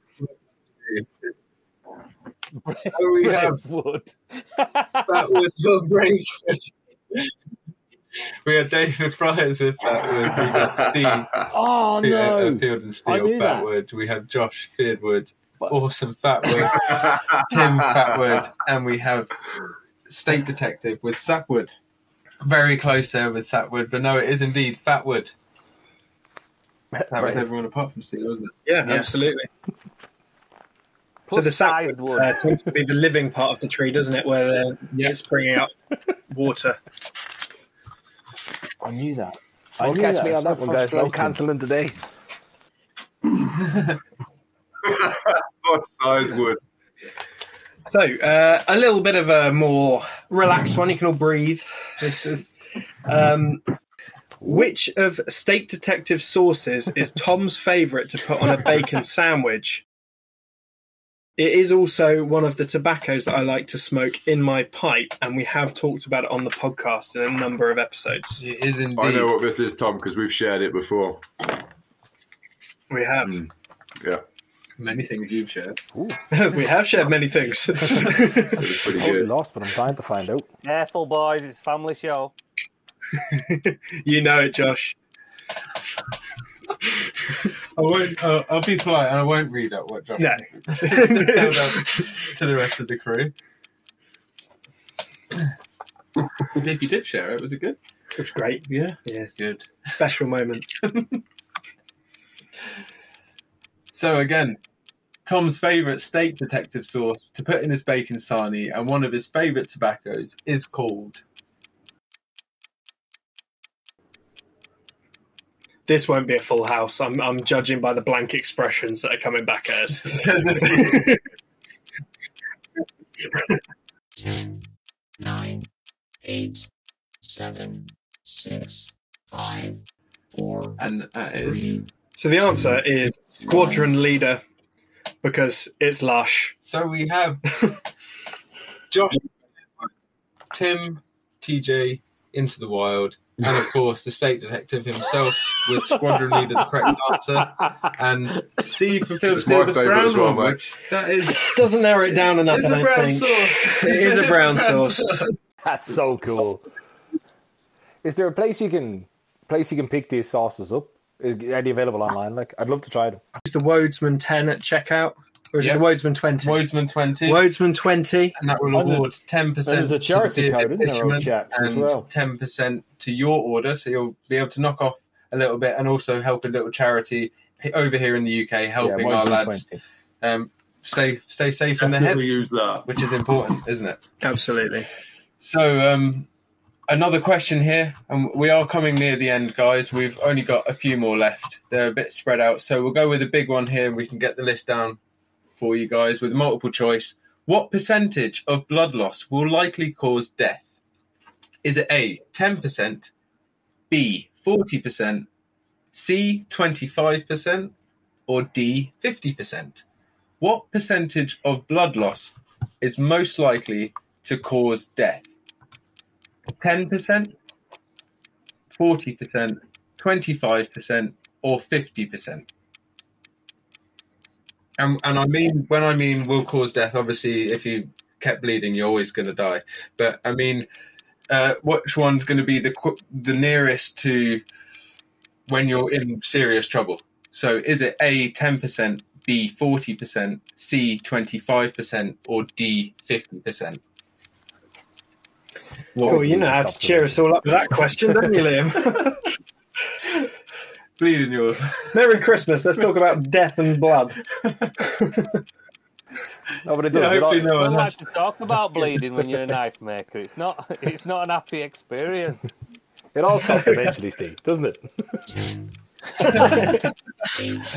Yeah, you knife makers are plenty of bleeding, I'm sure. five, four, Both come close. two, one. C twenty five percent. So we've got Joe with C twenty five percent, Steve with D fifty percent, Josh with B forty percent, Tim with B forty percent. We have Steak Detective with D fifty percent and Dave Fryer with B forty percent. The correct answer is B forty percent. You reach exsanguination severe loss of blood when you lose 40% of your body's fluid or blood supply. This condition can and will be fatal if bleeding isn't stopped and treated quickly. So it is B 40%, but obviously, like we said, any amount of bleeding is not good. And if you've lost 10, 20%, 30%, 50%, definitely get it, get yourself seen. Me, half a percent. Ah! So well done, guys, who got that one correct. There was three. So there was Tim. There was, um, oh, I can't remember who got who who got uh, forty percent there. So it was B or forty percent. Tim, Dave. Tim, Dave, and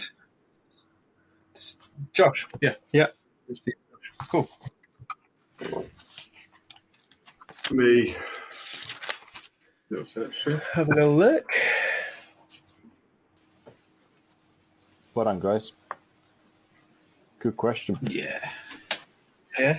Yeah. Okay, are we ready? Suitably uh, comfortable and ready for the next question. Which Swedish axe brand makes the small forest axe?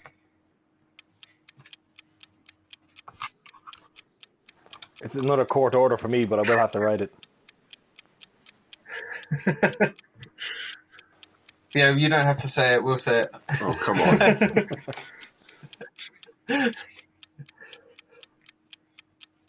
So, which Swedish axe manufacturer makes the small forest axe? And possibly one of the best quotes ever about axes. Uh, the owner, Gabriel, the owner said that uh, that they don't let amateurs dictate the professional market. I thought that was pretty brassy. That one was. Go on, Joe. They just let them run their Instagram. Ten, nine, eight, Shots fired. I, I, Can we have your answers, guys? four, I, I, absolutely love two, So we got Gransfors Bruk with Joe Price. We got Steve Gransfors. We got Josh Gransfors. We have Tim with Gransfors. And Steve, oh, I'm sorry, old chap. Dave, did you miss out the question on that one? Yeah, I'm back. Yeah, no, it, all the sound just disappeared. I I put it didn't in have one foggiest side. of boys. I have to give Dave a, a point out of honour for that one. They Right, are going to be good. known as Granddad's books in my eyes from now on, Josh. That is, that is, that is legit their name. it's a thing now. We're starting a hashtag. So this next question, a little bit of a media trivia. What was Ray Mears' debut TV series called? what was Ray Mears' debut TV series called? So the first series that aired on TV featuring a Mr. Ray Mears, the one and only. He's a one of my bushcraft kind of heroes. Um, got me really into the craft. When I saw this show, in fact, it was this very show that I saw, or one of the episodes on this show, um, that just encaptured me, and I thought I need to rub sticks together and make smoke and, and fire. Yeah, this is a special question to your Yeah. heart, isn't it? Because it Yeah. was part of the foundation of what got you into it. hmm So, what was Ray Mears' debut TV series called?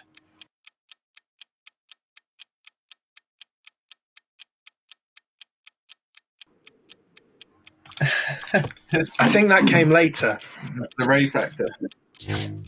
Ten, nine, They both feature short, short. seven, It's not X Factor, is it? let's see your answers. four, three, two, one. In the checking. grave from Joe. I don't. I legit don't know.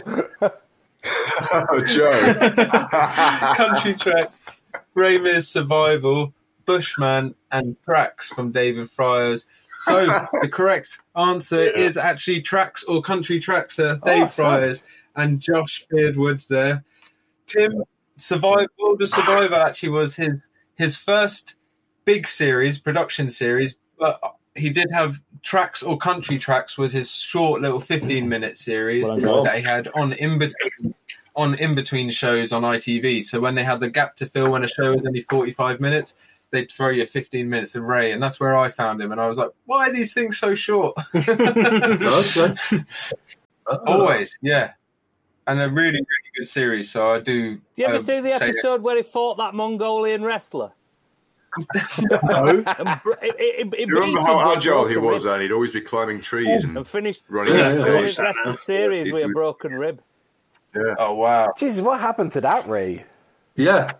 Beat him. yeah, Yeah, Yeah, black one belt judo. Yeah. Wouldn't mess with him. yeah. Yeah. he's, uh, he's a judo man, isn't he, Ray? So we're coming to the last few questions now. So these are going to be the kind of the tiebreakers, the deal breakers. Did we want to have a little tally up? Bear with me. I'll just pick the next questions out for you guys. I'm going to try and be nice and kind to you guys. Get some fairly easy ones, but not too easy. We don't want to be too kind to you all. It is the Wodesman after all. It's getting close. Deadly That's afraid what we after drinking all this country moonshine that I'll stand up and hit the deck. Okay, right. the scores are in after a little bit of doodling by me. Um, They are close. We have three people who are now tied in first position. So, in first place, tied, we have Josh Fyrd Woods, Joe Price, and Steve from Field and Steel. Field and Steel. And the others, closely though. Very closely. Tim, you are currently 1.5 points behind. So you are incredibly close. And Um, Dave's doing well. Everyone's doing really well. Dave's so got only two or three points behind. Mhm. And Steve, you're about five or six behind. So behind enemy lines, all chap. I think we can you're- do- You're comfortable, isn't it? we can do a World War II question as our next question. Um, this is very tenuous, the link with bushcraft. Literally, the only link with bushcraft is that we as bushcrafters use torches.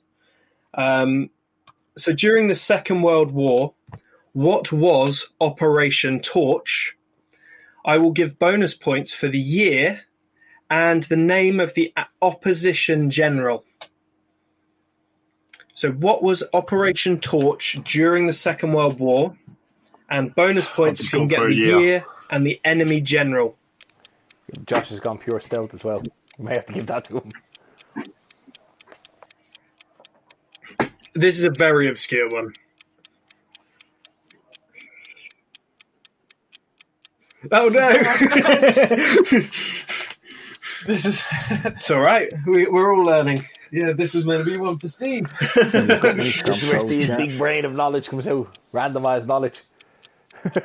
Josh is uncloaked. You might be He's able back in the to pick up game. bonus points. So, Josh, the question was during the Second World War, what was Operation Torch? Operation. You might be able to get the opposition general's bonus points uh, by thinking at, uh, about the things that uh, Steak Detective sells. 10, 9, 8, 7, 6, So, 5, 4, Captain America. So we've got Joe Price with a question mark and Rommel. Yep, that's a we point. have Steve Field and Steel, North Africa, and Rommel. We have Captain America Josh Fyrd Woods. We've got Tim, TJ Into The Wild, North African Desert, Rommel, 1942. We've got Steve, Steak Detective, with 1940, Rommel, SAS. And we have Dave Friars with 1943. So, uh, the answer, uh, Tim, TJ, uh, you actually got all of it right. It is the 1942 Allied invasion of North Africa to fight Rommel. Hey! So, smash well done, well done. And it was Thanks for And it was for Rommel, steak so- sauces. So got a half point for Steak Detective. Yay! half a Jolly good old bean. Steve, and a full point. and a Nice half. sale, Bean. I'm learning, Almost like I was I'm there. learning history through Definitely steak well sauces. done. That's the way to do it. That should be a new program on the curriculum, Yeah. shouldn't it? I'm so surprised. I lost on That that. could be a hoodie as well. Sauces through time. Yeah.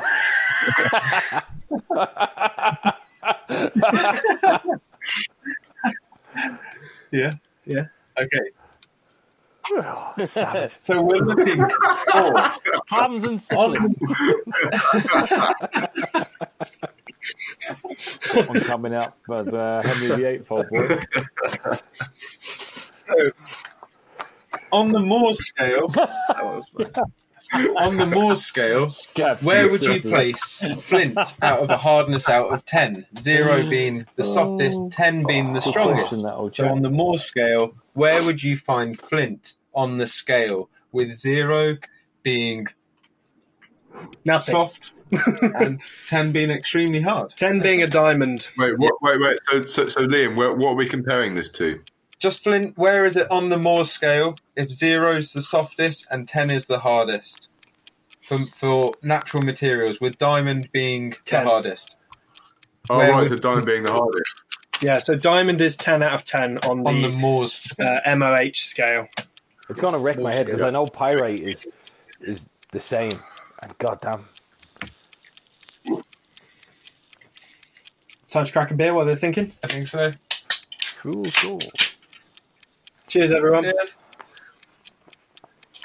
As a flint knapper, I've just got to think about what else I, I, I've worked with. I just need one number. 8, You got a ten, one in ten chance.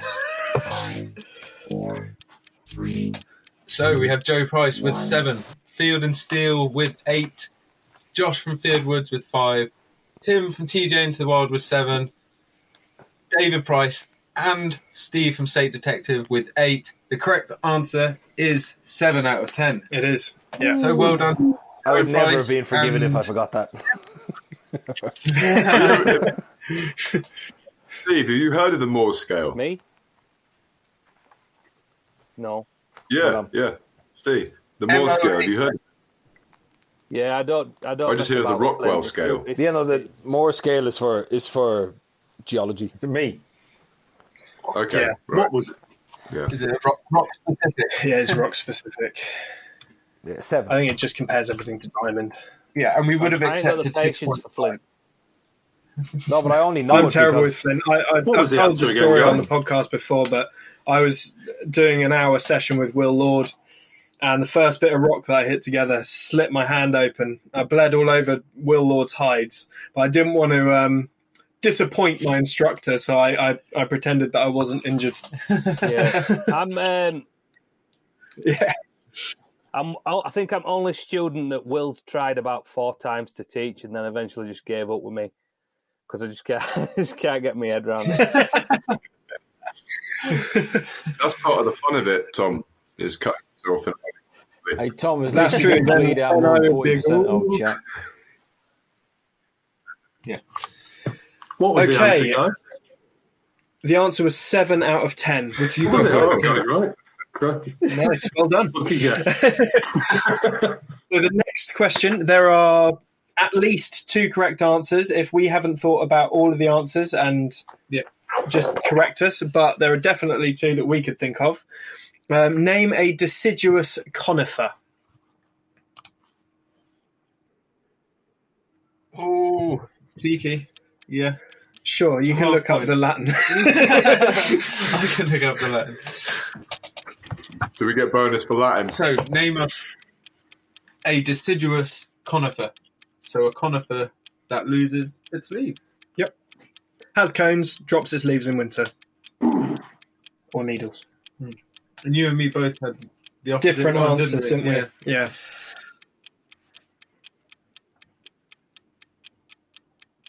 Which is nice, and that's what this is all about kind of reminding each other of these different things as well, and hopefully learning some mm. stuff because there's been a hell of a lot of stuff in here Yeah. that I, I wouldn't. Have I wouldn't have known. And like you gave me a load of questions, I got most of them wrong, and I learnt from you. Yep. I gave you a load of questions, you got some of them wrong, you learnt from me.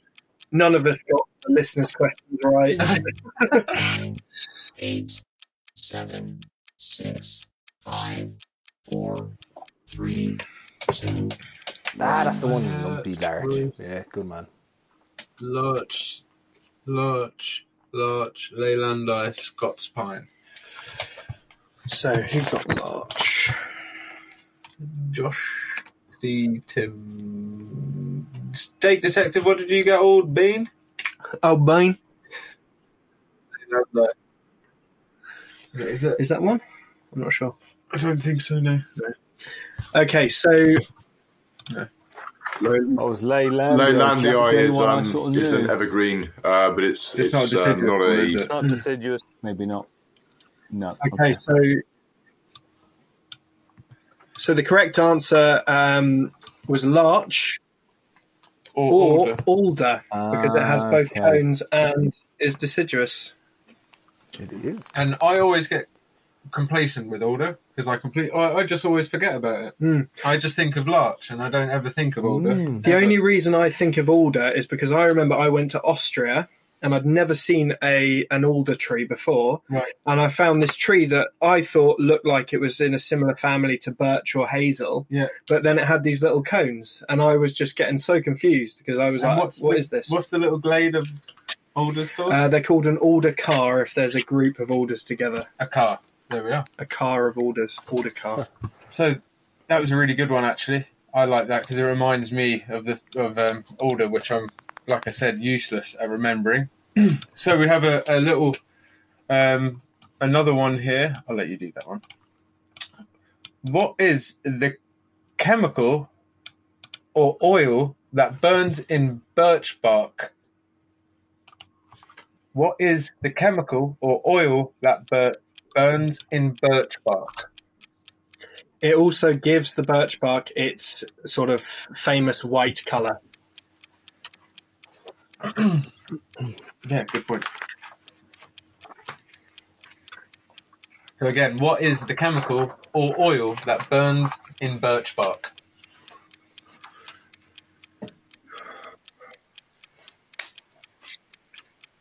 Josh, correct me if I'm wrong, but it's it's where the the family name for the tree has come from too, is it? It begins with, with a B. I'm not sure. I read something else. Yeah, yeah, yeah. Uh, I think I'm in the right ballpark. you might be right. I, I, I, I had a bit of a stab in the dark on this one.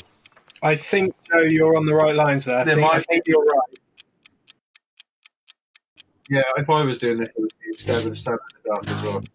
eight, seven, six, five, four, three, Yeah, that sounds right, Joe. one. Yeah, I- uh, Joe, could you move it along a bit so I can see the second half of your answer? yeah Betulin or Bitumen. Yeah, yeah. Nah, I'm gonna write that. Well, Perfect birch sap. Because uh, I think birch are, are Betula or Betula. Betula pendula. There you go. So it is, in fact, betulin. Ah, there we go. betulin gives. You see, you is see, you see. I'm getting a bit tipsy with the Joe got that. It's kind Joe of got just. that. Ah, it's Joe, You are, uh, yes, Steve got that as well. Bitumen, that's close. Yeah. Oh, Sweet. Okay, I think that was a really interesting question. That's something that I always need reminding Bitumen, I of. put bitumen. Um, a little bit of a firearms question. Um, we obviously use firearms. Well, Liam uses firearms for hunting. He's got an array of spent cartridges behind me. You love your Um, firearms, don't you? I love my firearms from a shooting sort of target shooting perspective. I used to do a lot of that when I was younger, and I'd like to get back into it. Um, correctly match the following rifle uh, with the correct caliber. So a Lee Enfield rifle would shoot either 303, 308, 243, 6.5 Creedmoor. Which is the correct caliber for a Lee Enfield rifle? 303, 308, 243, 6.5 Creedmoor.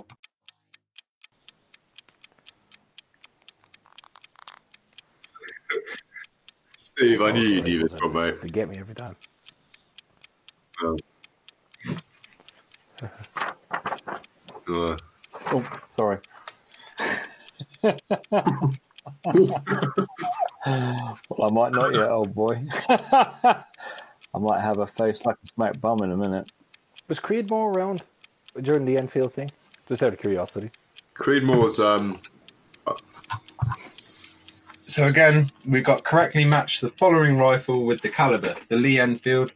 And it's either 303, 308, 243, or 65 Creedmoor. 10, 9, I'll say in a minute. 7, 6, 5, 4, 3, And 2, we 1. have 303, 303, 303, 303. 303.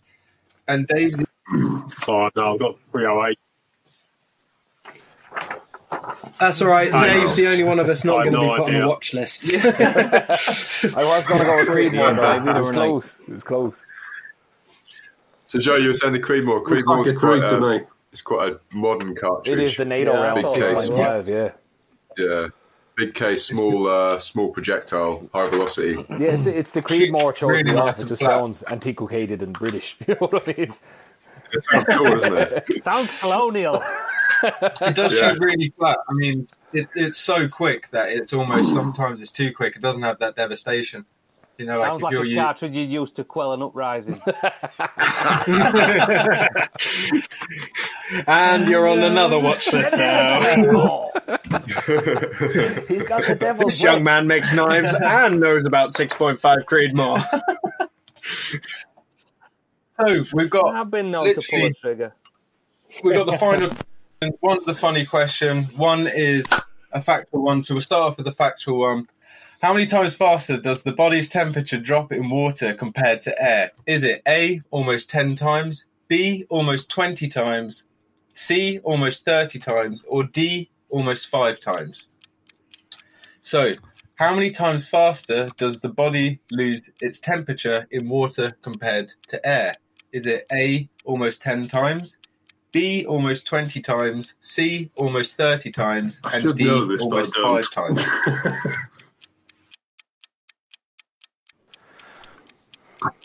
It's one of those ones when you do your test. It's like water's cold.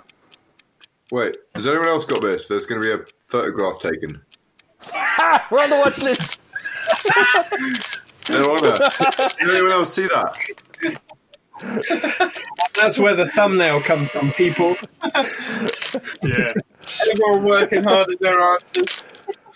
Well, it's been a good fun. Bye. If you see snipers coming through here, it's just, we, we've had a good run, Steve. We had a good run. 8, 7, 6, 5, 4, 3, So we have 2, Joe with One. five. We have Steve with five. Josh with ten. Yours with D five times. Steve, Steak Detective, what's yours, buddy? That's number five as well. Number five, five. Five times. Yeah. And Dave with 20 times. is. We're going to have to give that to Dave because he's the Dave, yeah. closest. Because the body actually loses heat almost 30 times faster in water than it does in air, Fucking hell. which is. I- I didn't. I've, I didn't know that. was shocked by that. I thought it was 10 times. yeah. So I thought, yeah, maybe five, ten times at the most, but 30, 30 times. times. Insane. Well, that Wow. goes back to what we were talking about earlier with the um, losing core temperature, and someone wrote down water Yeah. immersion. So that's Yeah. why. Absolutely. And then Tom, I think you're finishing off. So this is your final question for the Wodesman trivia. Okay, final question of this Christmas episode of the Wodesman Trivia. How many flat caps does Liam own? Is it A, 7, B, 4, C, 18, or D, 11? Just- I just thought it was So, a how lot of many the same flat one. caps? He was like Einstein, just had. You know, Liam All the same colour. They are pretty much the same colour. just so I can keep them clean. Is it seven, one for every day of the week? Is it four? Is it uh, C, 18? Or is it D, 11? Final question. I'd love to get a full house. Oh, imagine. I'd love it. I'd have to buy another hat. Does that include So- the one that you gave him for? Um, Does include that one, yeah. okay.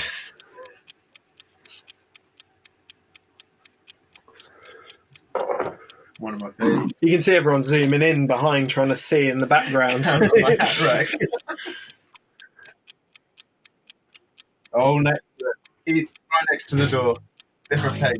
eight, seven, Well, six, five, four, The answer is- bed, Liam. two, one. Ooh.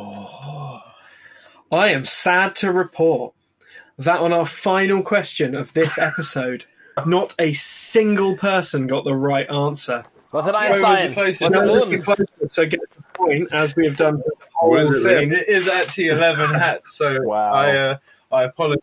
You've got a I problem, mate. apologize for not You've a wearing, problem. having too many hats, Joe, and I'm sorry for all of you guys for wearing all of the hats. Well, You've got a problem. mate. Liam and Tom, we have to say, due to your axe problem and your hat problem, this is actually an intervention. It's not a podcast. That's why the friends are here. We just want, we just want to have a talk. How many knives you got, Joe? Don't ask that question.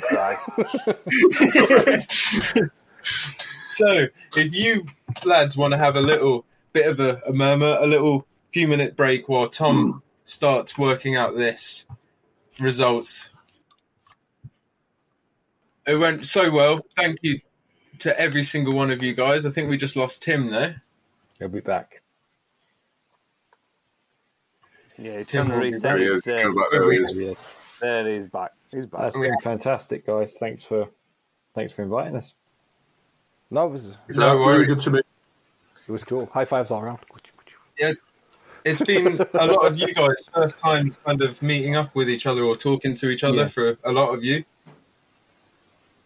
So thank you for being guests on the Wodesman this year. You've all been like honestly really, really special guests, and it means the most to me and Tom for, to have you guys on this little trivia. You know, we've been going for a fair, It's fair a amount of times.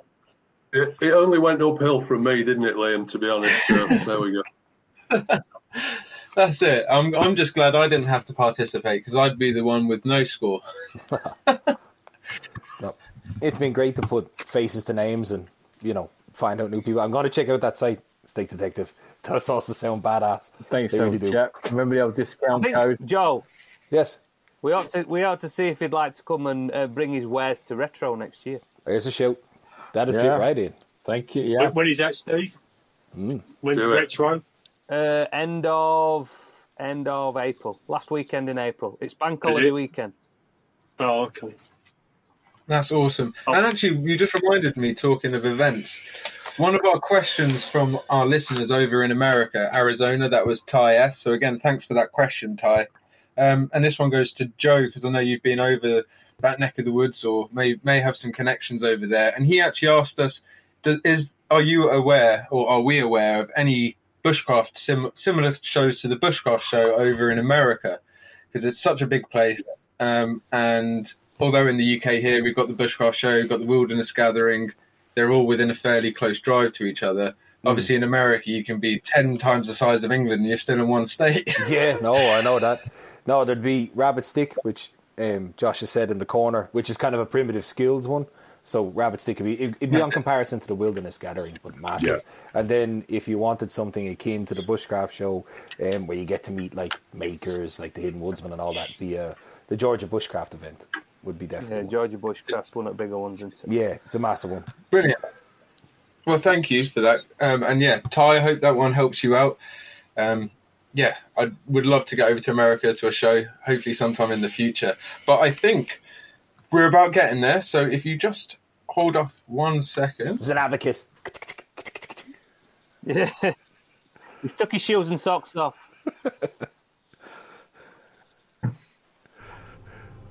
Now, while the judges tally up votes, please be patient and wait to see who gets crowned the Wodesman Trivia Champion.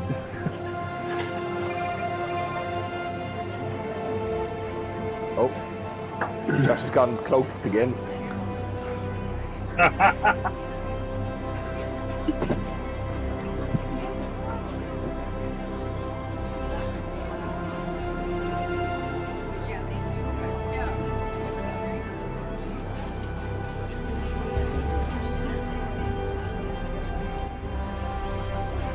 And we have news just in.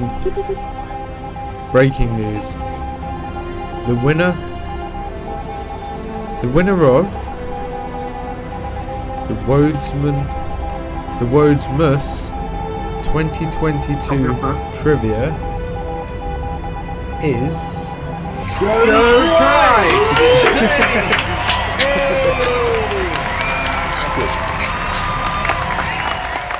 Nice one, Joe. Cheers, Now guys. that it was, was- a blast. It was a blast. I mean, any chance to get drunk on a on a Monday is, is good by me. Yeah, it is a month, isn't it? Really well done, guys. Do you want to go through the scores? So, yeah, so I had a few half points and bonus points that I'd not added on when I'd done the middle points. Um, so that changed the the final positions a little bit. Um, so in fifth place, Steak Detective. Um, but can I just say, you kept up with all of our, all of all of the other bushcraft big guns, um, and like you're fairly new to the bushcraft scene, and, and yet only a few points you were only a few points away from Oh, from being Joe. competitive. So um. I hope to see you again on our, our Christmas quiz next year, and um, yeah, Thanks, uh, making mate. some people sweat. So well Thank done. you very Yeah, much, really old chaps, and I've learnt a lot of things from you guys. Uh, so, yeah, thanks awfully, and uh, really enjoyable. No, thanks for supplying us, you know, always with your quality stuff as well. So uh, definitely go check out the Steak Detective guys. Yeah. He's he's not a sore loser, and he he definitely held his own fighting for the troops. Thanks, guys. If you want me back as a taste tester, Steve, as well, Yeah, get out me. taste testers. I'm your man. So Next, next two positions Thanks, old boy. um, were Dave Friars and Tim TJ, um, both indi- indistinguishable from each other. A fantastic effort. Um, well done, lads. Um, and that leaves us with the the top three, who were Steve, uh, Josh, and Joe, Very Um, tight as well. with only a two points between each of them. So. Um, So scraped, Well done. the lead. Yeah, well done, guys. And Joe, is there is there any? Uh, yeah, let's give a round. at the end of the day, the points and scoring isn't that important No. really, because the important thing is we got a load of us friends together. We met, uh, introduced a few of our friends to each other. We celebrated a year on on air, and more importantly than that is we got to do a good thing for charity. It's a good So bit of fun, wasn't it? it was a good bit of fun, and it was for charity as well. So that leaves us to ask Joe. It does. What Mm. charity, Joe? Would you like? Would you like to? And there's no pressure if you want to have a little think on it. But is there You a can let us charity that you'd like the winnings of this to go to? So we're we've all made a little donation to a little part, and we're going to put a Just Giving link for you guys, the listeners, to donate to and top up that pot. And we'll leave that Just Giving run until the end of January. And when January is up, we'll then donate those winnings to the charity of choice. So it can either be one of your choice, or it can be the Wodesman kind of charity that we've We've chosen, sponsored, which is which the is Bearded the Fisherman. Fisherman. So it's totally up to you, Joe. Cool. Well, if it's okay with you guys, I'd like to split it in half because I heard mention of a very good charity on the show that the Steak Detective and that's involved in, and I'm involved in kind of the same one doing here. So there's one, one which is the Veterans Charity here in Ireland to make sure homeless um, veterans have a place to go and stuff like that. And I'd like to donate the Brilliant. other half to the other charity for soldiers mentioned on the show too. Thank you so much, Joe. That's really special. So that's really special. So we'll have half going to the bearded fisherman, Bearded fisherman. um, which Well I know, uh, Tim, you'll um, be very sort of pleased to hear you do a bit of work for them, don't you, Tim? Can I, can I just? Um, I, haven't really had the opportunity to do this yet, but uh, can I just give a heartfelt thank you equally to, to you, Tom and Liam, but also to Steve as well Mm. for, for your massive support for the bearded fishermen. Um, but I've, I've been a little bit disorganised at my end, uh, just getting a, a proper thank you from myself. I mean, I volunteer for them, but also my bosses there as well. We will sort something out, um, but uh, in the meantime, just um, it, it means a great deal to us, and every penny get goes straight where it's needed, and it it, uh, it helps us enormously. So, big thank you, a huge gesture. No, I mean mental health is something both very close to to me and Liam's um, Yeah. heart. So if if our podcast can do something positive, then that's fantastic. And Joe, I think your choice of the Veterans Charity in Well Ireland Tim. is such a, an amazing cause, and if this even helps one person, um, then it'll be worthwhile. So, um, yeah, that just leaves us to wrap up this very special episode. Thank you for bearing with us through the technical difficulties. We are both going to sleep and have headache tablets now. We are. And quickly before we leave, can we get from each and every one of you? So I'm going to go round and ask you just to say where people can find you online. Um, and again, just to say a heartfelt thank you from me and Tom. So, Joe, um, let us know where people can find you. And again, thank you, mate. No, no problem. Um, I'm all over social media, scattered about the place. But if you want to see all my social media condensed into one place, you can find it on eskogockmark.com. It's just Swedish. But And we'll put a link in the description. I appreciate that, guys. And people should check out the Living to Learn page on Facebook as well. Definitely. because it's Sure, yeah. very amazing source of information. Yeah, Steve, uh, thank you very much, mate, for coming on. Um, me and Liam are heading All to the woods tomorrow, where I have your Nesmuk and Splinter, which will be with me for, for the woods. So thank you very much for giving up your time and coming good. on. Uh, where can people find and follow you? Uh, mostly on Instagram at uh, Field and Steel, or uh, if they want to message me, they can message me through the website, which is www.fieldandsteel.co.uk. Brilliant. Perfect. Thank you very And I'll put that in the description as well. Um, Josh Fyrd Woods, Hello, mate. uh, thank you so much, buddy. Honestly, um, always a pleasure to have you. Uh, It's it's great to have your little introduction in, in there as well, and you're always a good laugh. So where can people find you? Because you also are on social media, aren't you? You got Instagram and bits. it was really nice to see everyone this evening. And um, if you want to find me on social media, it's Fyrd Woods uh, Instagram. And that's F Y R D. Yeah, F- We'll pop the link in the description. in the uh, Anglo-Saxon word for uh, militia. Brilliant. I like it. I see as, as he's attaching an arrowhead to a Back on the watch list we go. We were doing so well with the charities. And Mr. Steak Detective, it is always a pleasure to spend any amount of time in your company. Um, it's like your support of our show um, has meant an awful lot this year, and um, yeah, your humour and mirth always goes a long way. I know when I was in, on holiday, I was sending you silly little voice notes all the time. So thank you so much for coming on. Where can people find you and buy your sources? I know Mr. Mr. Joe Price will be uh, will be uh, cracking on with It'll be an honour, with some of the International orders. Well, you can normally find me in 1940, but currently I'm in 2022. But thesteakdetective.com, at the Steak Detective on Instagram, and uh, yeah, uh, that is where you'll tap into the wireless, old chap. YouTube. Don't forget the On YouTube. YouTube, yeah, for shenanigans and all that chap is uh, at the Steak Detective on YouTube. I'll as check well. that out. That's slick. Tomfoolery and all that jazz, a little bit of cooking, a little, uh, No, thank you, a little bit of wild camping, and yeah. Thanks, guys. It's brilliant. Honestly, so good to have you, mate. And Dave as well. Thank you so much for making the effort to come up. I know it's been such a busy period for you coming up to Christmas, making away. Yeah. Uh, that sewing machine's been going at a clap, the rate of clappers, hasn't it? So, oh yeah, definitely. Nice, cheers, guys. It's been great. Um, even the podcasts are great. I really enjoy them. Um, but yeah, if you want to contact me, anyone, it's David Friars. Just Google David Friars or Instagram, and uh, easy to get hold of. You got a store on Etsy, haven't you? So that's where Yeah. people can find you. Yeah, yeah. If you just Google David Friars, I'll come up. So it's all cool. But thanks. Awesome.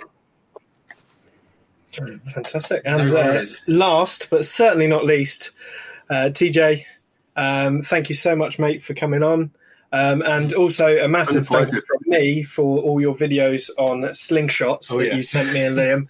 Um, you've taken me from a complete novice to just above a complete novice, um, and I'm now able to hit uh, the broadside. You'll, you'll, soon, you'll soon be taking the nuggets off a housefly. Don't you worry. You'll be just keep practicing. Uh, so, where can people find you online? Uh, I'm, I'm a very limited presence, if you like, but Instagram's uh, probably your best bet. Um, just a collection of uh, outdoor shenanigans, really. No, nothing too serious. No, good shenanigans they are, though, Tim. I Yeah, you undersell that. yeah, I always enjoy seeing your content. You legend, Tim. But look, guys, Tim's catapult skills are fantastic. they are.